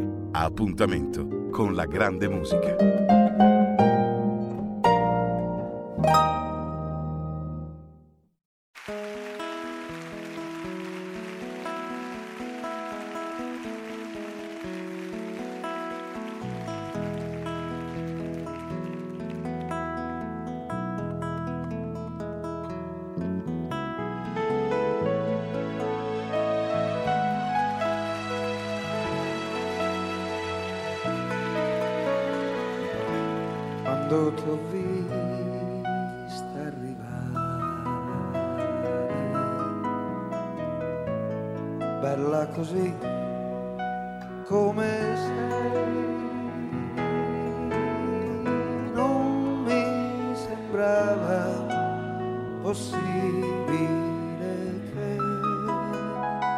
Tra tanta gente che tu t'accorgessi di me.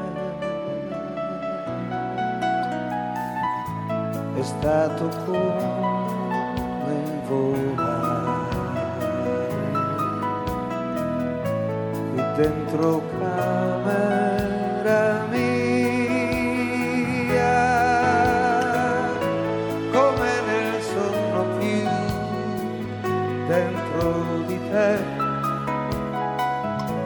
conosco da sempre ti amo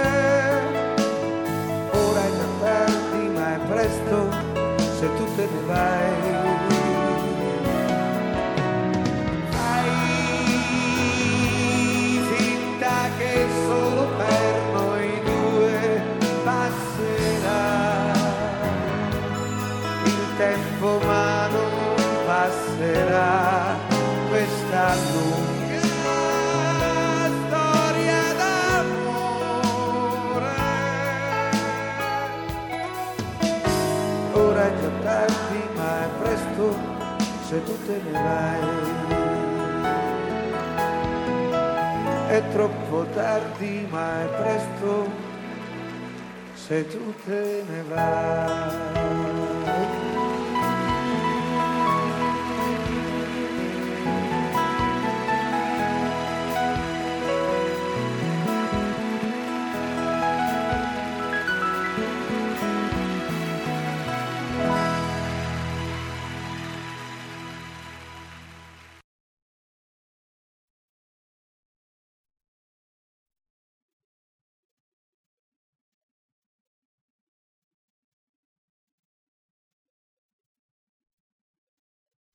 Tutti abbiamo riconosciuto una lunga storia d'amore di Gino Paoli e la linea ritorna a Pierluigi Pellegrini per la parte conclusiva del punto politico di oggi con il nostro ospite già in collegamento, Pierluigi. Bene, grazie Roberto Colombo. Dite la vostra che io penso. eh, no, scusate, confusione. Le chiacchiere stanno a zero con, con e di Alessio Musella. Questa è sua, eh, il suo spazio, la sua rubrica. Benvenuto Alessio, che lo ricordo Ciao, è autore ed editore. Benvenuto. Grazie mille e buongiorno a tutti, buon pomeriggio. Allora, eh, direi non solo, non solo, ecco qua, ho messo anche in condivisione un'immagine che fa un po' il caso nostro. Insomma, quando si parla di investimenti, non so, titoli azionari, bitcoin, borsa, oro, il mattone, no? Dalle mie parti adesso il mal della piera, no? La piera, la pietra, la casa. C'è anche l'arte che in realtà può offrire eh, opportunità importanti e oggi parleremo dello specifico proprio di questo. Vediamo un po' quali sono, quali sono magari anche i rischi da scansare, tu ce ne hai anche, anche parlato altre volte, quali sono gli spazi da esplorare e le opportunità. A te la parola. Ok, grazie. Allora, abbiamo, avevo deciso di parlare di questo perché la puntata scorsa eh, abbiamo appena sfiorato la parte delle aste o comunque di alcuni parametri e alcuni iter e eh, devo dire che in molti mi hanno chiesto spiegazioni, no? mi hanno detto ma io vorrei capire di più, allora ho detto va bene, allora chiedo a Pierluigi se possiamo andare avanti sul filone, tu mi hai dato l'ok e per cui sono contento di raccontare un pochino come ci si dovrebbe muovere no? nel mondo dell'investimento dell'arte. Allora, la prima cosa da, per cui essere chiari è, allora, mh, tu sai che io sono direttore anche di Art Investment, Art Investment è nato come eh, blog, doveva essere anche una vetrina ehm, divulgativa per artisti e per fotografi e poi dopo invece ho preferito andare proprio sullo scrivere, sul presentare le persone, i personaggi scrivendo, no? lasciando, parla- lasciando perdere la parte economica di promozione. Ehm, questo però ha fatto sì che il nome Art Investment facesse sì che molte persone arrivassero a chiedermi che cosa significasse. Allora, dopo tante richieste, abbiamo iniziato a mettere su un pool, per cui ho preso contatti con un advisor che si chiama ehm, Giulio Garcia, abbiamo tanti curatori che lavorano con noi, per cui abbiamo detto quantomeno noi siamo in grado di poter dare delle spiegazioni su cosa fare o cosa non fare. ok? Questo non significa che siamo qua a vendere, qua siamo semplicemente a spiegare quantomeno quali errori non fare.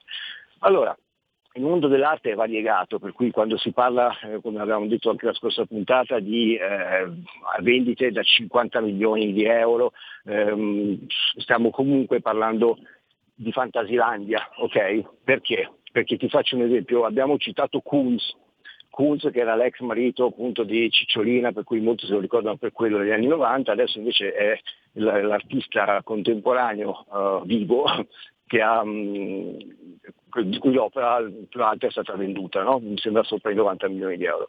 Allora, siccome lui ne fa tante di opere, il concetto base che cos'è? Se una opera è stata venduta a 90 milioni, come mai le altre non arrivano a quella cifra o addirittura, siccome ripeto, lui le fa in serie, viaggiano sui 30.000, 40.000, cioè che cos'è che fa sparare a 90 milioni? E quello, ti ripeto, è un gioco di scaricamento di IVA, di scaricamento di, di um, perché comunque l'arte in alcuni casi viene anche scaricata, no? per cui tu puoi investire nell'arte perché così viene detassato o quantomeno hai, ti, compri un, uh, dice, ti compri un oggetto che in teoria ha quel tipo di valore e quel tipo di valore non lo paghi nelle tasse, questo in alcuni paesi. Okay? Questo è il motivo per cui ogni tanto senti la bomba. Poi la bomba serve anche per andare a traino, perché come ti ho detto uno dice cacchio quello è stato venduto a 90 milioni, allora questo lo metto sul mercato a 5, ok? Perché comunque uno dice ho la veridicità perché è stato battuta un'asta, ufficialmente è stato venduto a quella cifra, però questi sono meccanismi eh, economici di alto livello che non nulla hanno a che vedere con il discorso invece di mettere il primo passo nel poter investire nell'arte. Per cui noi parliamo velocemente dell'affordable, affordable, cioè accessibile, chiamiamolo così. C'è anche una fiera a Milano, e non solo a Milano, che si chiama appunto affordable, perché una volta erano, erano, era possibile esporre tutte le opere so, sotto i 5.000 euro, adesso hanno alzato un po' il tiro e siamo sotto i 7.000. Il che significa che chiunque, o quasi meno, quantomeno molte persone, se hanno voglia di iniziare a entrare nel mondo dell'arte, sui 7.000 euro uno ci può fare un conto, però non stiamo parlando di cifre enormi, no? Poi tra l'altro ci sono anche dei meccanismi per cui uno può comprare l'arte finanziata piuttosto che, per cui ci aprono quasi anche dei finanziamenti apposta per comprare l'arte. Per cui questo l'ha, l'ha reso veramente affordable, per cui arrivabile un po' da, da tutti quanti. Ora, in questo discorso qua cosa succede? Che tu devi avere la consapevolezza di che cosa stai comprando, del valore dell'oggetto o dell'opera che tu stai acquistando e il valore chi te lo dà? Ci sono dei parametri, scusate mi passa un elicottero sopra per cui si sente casino, però non mi stanno arrestando, aspettate un attimo. Adesso facciamo conto che siamo i Pink Floyd. Ecco appunto, adesso tra un po', capito? E, per cui cosa succede? Che una persona dice ok benissimo, chi mi dà la certezza che sto comprando o quantomeno che tu mi dai l'opportunità di comprare un'opera a un prezzo e poi dopo aumenterà. Come ho detto le altre volte, nessuno ti dà questo tipo di certezza. Può indicarti che c'è una possibilità che l'artista cresca e di conseguenza quantomeno quest'opera da quello che tu la stai pagando non andrà a scendere.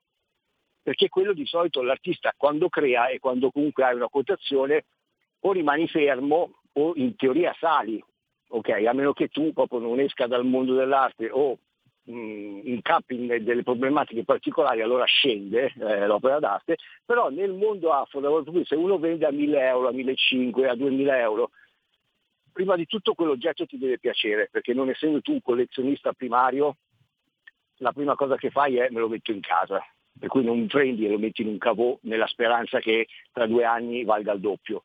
Prima di tutto ti deve piacere, per cui lo devi prendere anche se è brutto da dire come se fosse un complemento d'arredo. Ok, parliamo di cifre, ripeto, sotto i 7.000, eh? perché poi dopo quando invece alziamo il tiro ci vuole l'espertise, comunque stai mettendo mano al portafoglio in maniera differente e a quel punto comunque uno ti deve giustificare il motivo per cui tu stai pagando decine di migliaia di euro, che per carità per te può andare bene lo stesso, però il livello cambia, ok? Allora torniamo a questo tipo di discorso. Allora uno ti dice i parametri chi li decide? Il parametro, il coefficiente dell'artista, che l'avevamo già toccato anche in un'altra puntata, è dovuto a quanti cataloghi, quanti personali ha fatto quanto museali, per cui ci sono comunque dei parametri che sono leggibili, per cui non è che io mi alzo la mattina e dico questo vale 5.000 euro. Sì, il nostro compito, quello che abbiamo deciso di fare perché ce l'hanno richiesto in tanto, è quello di spiegare perché un'opera perché un artista vale quei soldi lì, facendo un salto a ritroso dicendo è partito così, ha fatto questo, ha fatto quest'altro, allora costruiamo insieme il suo percorso e ti faccio capire perché il mercato gli ha dato quel tipo di coefficiente. Questo è quello che è necessario fare prima di chiedere dei soldi a qualcuno per portarlo a investire nel mondo dell'arte. Allora uno se capisce che, come funziona la cosa, se capisce che non c'è nessuno che ti sta promettendo punti d'oro. Se capisce tutto il meccanismo, allora sì. Allora sicuramente è meno rischioso che andare a comprare delle azioni.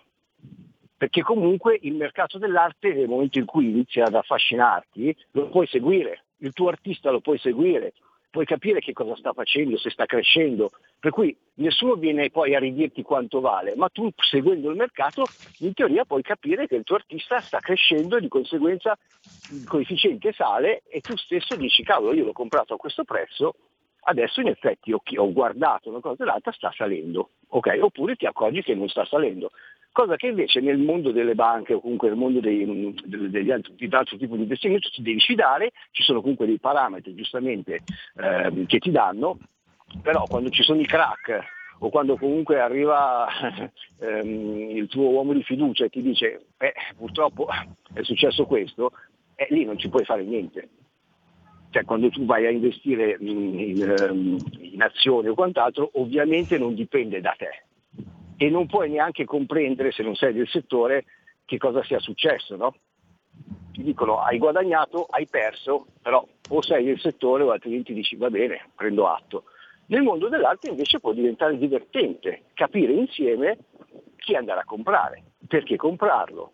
In alcuni casi aiutare a farlo crescere, perché il giochino dell'asta che ti ho detto l'altro giorno è un giochino che abbiamo un po' smascherato, no? cioè io me lo compro da solo così ho, una, ho un prezzo da, da, di battuta d'asta di un certo tipo e parto a darmi il prezzo da quello. Allora non è che sia scorretto, certo che se lo fai costantemente sei poco credibile, però per rimetterti sul mercato, perché poi cosa succede? Il mercato dell'arte anche, va un po' anche con il vento, se ti trovi il curatore giusto, il critico giusto, la galleria giusta, che ha i clienti giusti, è lui il primo a dirti vai avanti perché so già a chi venderlo. In questo caso per esempio Contini, eh, la Galleria Contini è, Contini è uno dei pochi mercanti d'arte che c'è ancora in Italia, perché non è propriamente una galleria, lui proprio costruisce i personaggi, eh, per cui addirittura lui è uno dei pochi che si può ancora permettere di prendere un artista e dire credo così tanto in te che ti do 5.000 euro, sto facendo un esempio, eh, 5.000 euro al mese, lavori solo per me, per cui tu non ti devi preoccupare di portare a casa la pagnotta, io ti faccio fare tot quadri, ti metto in quotazione di un certo tipo e ci penso io alla divulgazione e a trovare i tuoi collezionisti e a proporti. Questo va bene e sono in pochi a poterlo fare perché comunque tu devi garantire la sopravvivenza a un artista che all'inizio sempre contento perché di arte purtroppo non si riesce a vivere sempre, per cui sai, arriva uno che ti dice lavori solo per me e ti garantisco questi soldi, tutti ti dicono di sì. Il problema poi è quando ti rendi conto che le tue opere vengono vendute a 35.000 euro e tu ne prendi 5 al mese e fai 4 opere al mese, ti fai due conti e dici ok va bene, possiamo ridiscutere l'accordo, in alcuni casi è no, perché comunque quando ti danno eh, l'input di questa maniera qua non è che ti fanno un contratto a un anno, perché loro giustamente investono in te e l'idea che tu dopo due anni voglia sganciarti e magari loro la tua opera da 2.000 l'hanno fatta diventare 30.000 non va bene a nessuno. Per cui c'è questo gioco anche con i mercanti d'arte o con chi comunque decide di investire in, una- in un artista che deve essere corretto da tutte e due le parti. Solo che, ripeto, mangiando viene la fame, no? Allora se tu oggi hai una quotazione, sei un pittore di 1500 euro e non riesci a vendere un quadro se non ogni tre mesi, arrivo io e ti dico ti do 4.000 euro al mese, tu sei contentissimo, mi firmi un contratto a 10 anni. Se però dopo due anni le tue opere valgono 30.000 euro e come ti ho detto te ne faccio fare 5 al mese, a te quei 4.000 euro non ti battono più. Ascolta Alessio, una curiosità. Eh, nella mia precedente vita, tanti anni fa, mi risultava, mh, primi anni 90, in Friuli so che c'era una sorta di albo, di, di catalogo e c'erano artisti o presunti tali che pagavano di tasca loro per essere inseriti, ripeto non so più la il termine esatto, albo, catalogo, eccetera, perché essere inseriti in quell'albo garantiva già un, diciamo, un valore minimo delle tue opere, cioè le tue opere comunque avevano un valore. E Sì, volevo capire ancora. se c'è anche qui in Lombardia, Allora, se è diffuso in No, Italia, no, se allora- esiste allora, ancora. è a live- eh, allora, è- esiste ancora, ehm, da una parte è un Mondadori, poi ce ne sono altri, e poi dipende anche da quali sono i curatori. Allora, un catalogo ha senso esserci dentro, o comunque un'antologia, chiamiamolo come vogliamo, quando sei stato selezionato da un, da un gruppo di persone che sono autorizzate e che hanno comunque nome per poterlo fare, e allora hanno scelto tra i tanti te. Allora a quel punto hai il valore giusto dicendo cacchio, io sono su quel catalogo perché mi hanno selezionato. Nel momento in cui invece chiunque paga è dentro, e questo purtroppo accade, accade spesso, che cacchio di valore ha secondo te? Allora posso essere io che cioè, arrivo io che sono l'amministratore di condominio di turno, che dalla mattina mi sono messo a disegnare e ho i soldi per poter fare determinate cose, ti do 10.000 euro, mi dai una pagina del catalogo e allora ho validità. Ma chi te l'ha detto? Allora bisogna sempre fare attenzione, perché anche quando ti dicono ehm, le, le, le, le persone, le persone scusami, le collettive, no? lei è stato selezionato, ok, da chi? E poi alla fine sono stato selezionato, sono talmente bravo che comunque mi chiedete dei soldi per esporre. È il gioco del, eh, è il ballo dell'orso sempre, no? Lei, è- guardi, lei è stato selezionato, la prima domanda che uno deve fare quando gli fanno questa domanda è, quando gli fanno questa affermazione è, scusatevi, da chi? Per che cosa? E cosa devo pagare? Una volta che hai fatto queste tre domande hai capito perché te lo stanno mettendo in quel posto. per cui, Eh, quindi Alessio, beh, mh, qui eh, è una domanda, eh, non sono così ingenuo, ma beh, comunque eh, mh, la faccio. no? Eh, c'è una sorta, come dire, di mercato anche di quelli che ci credono, perché io so che c'era per quelli, diciamo, che volevano diventare scrittori, eh, ti offrivano in cambio di soldi la, la pubblicazione del libro. E, e quindi mi, mi pare di capire che forse esiste qualcosa del genere anche, anche nell'arte, Ma o è meno? assolutamente sì, il problema che cos'è? Che mentre tu scrivi un libro e dici ok me lo sono autoprodotto e allora anch'io posso scrivere, no? Perché allora nel momento in cui sei uno scrittore, poi per carità ci sono dei grandissimi scrittori che si autoproducono, non è quello, però quando tu fai vedere, normalmente le case editrici se credono in te addirittura ti pagano prima per il secondo numero perché ci credono. Invece quando sei tu a dire quanto mi costa produrlo e loro ti dicono 5.000 euro, va bene, e allora non è, cioè, non è che la casa editrice ha scelto te, l'hai pagata, per cui veramente è, è irrisorio, però in quel caso non fai male a nessuno perché? Perché comunque alla massimo non vendi i libri oppure ce li hai a casa, sei contento li regali ai tuoi amici.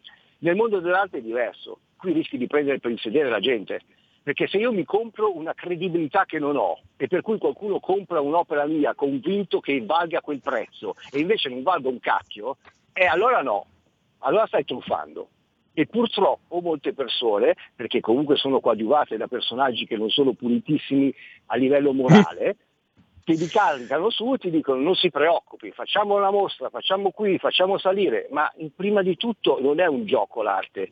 Puoi anche vederlo come un gioco economico, ma alla base ci deve essere creatività, capacità, consapevolezza, qualcosa da dire, allora sei un artista e poi iniziamo a parlare. Invece spesso e volentieri questi personaggi, soprattutto quelli che sono contenti perché hanno soldi, che vogliono portarsi avanti, vanno avanti perché dicono agli amici il mio quadro vale 30.000 euro, però poi non glielo compra nessuno. Però loro sono contenti.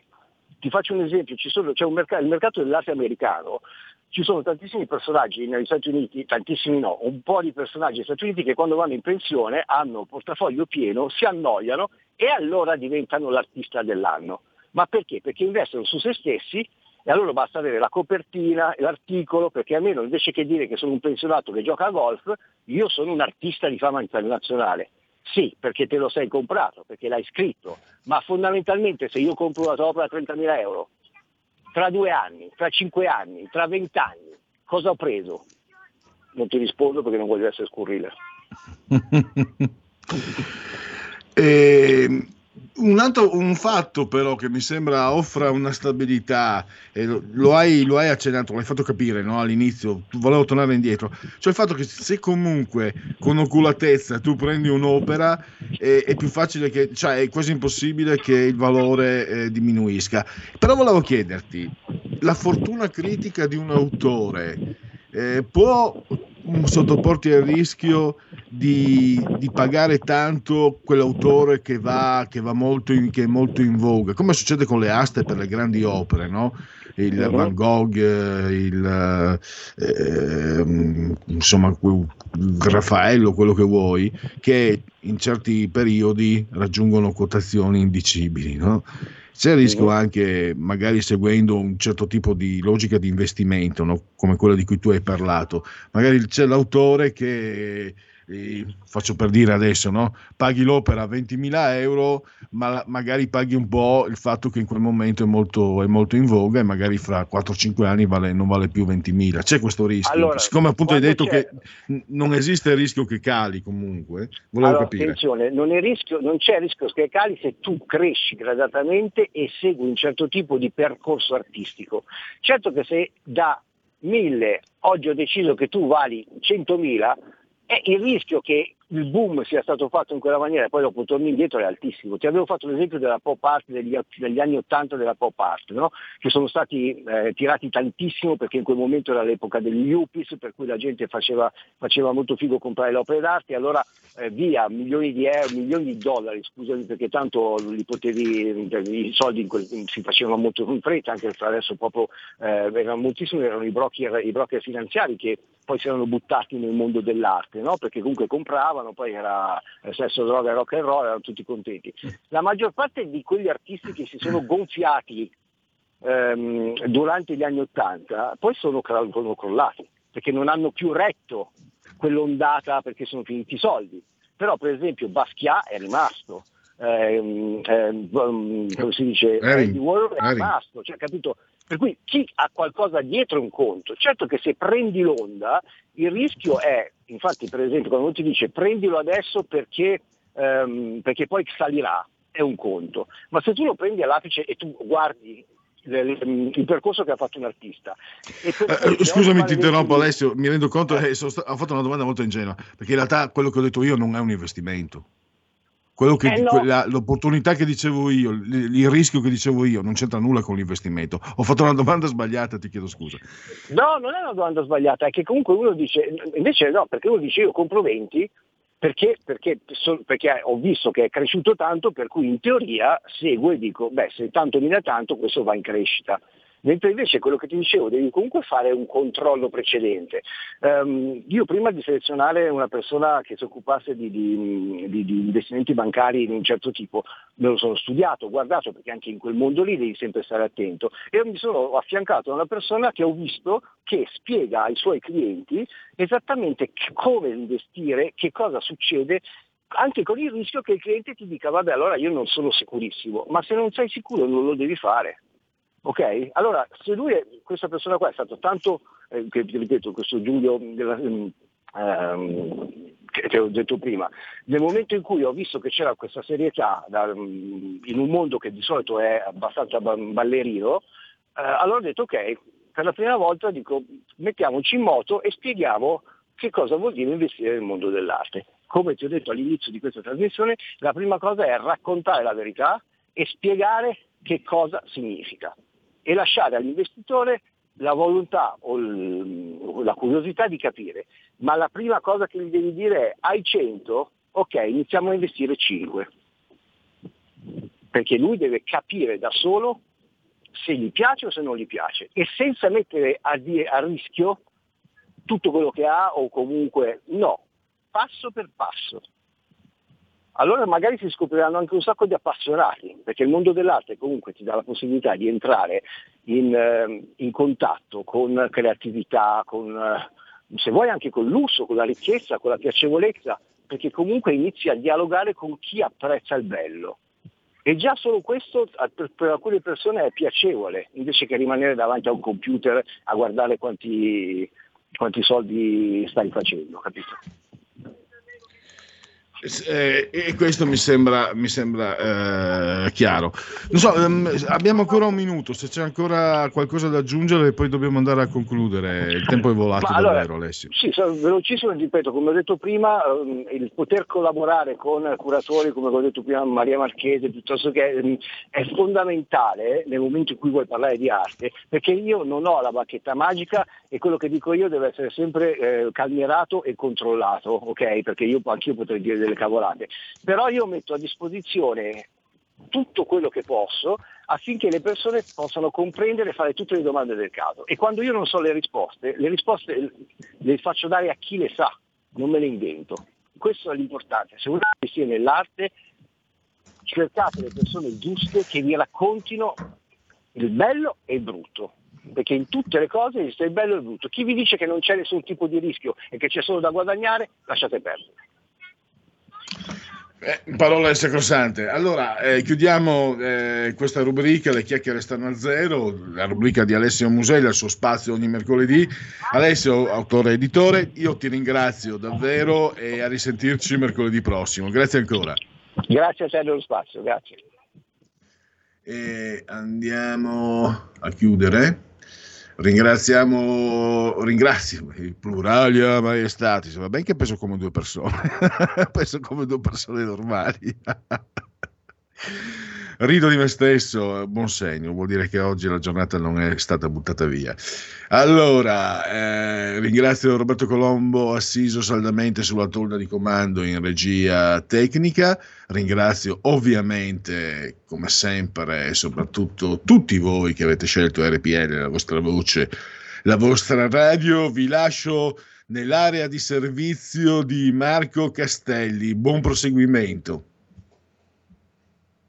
Avete ascoltato il punto politico.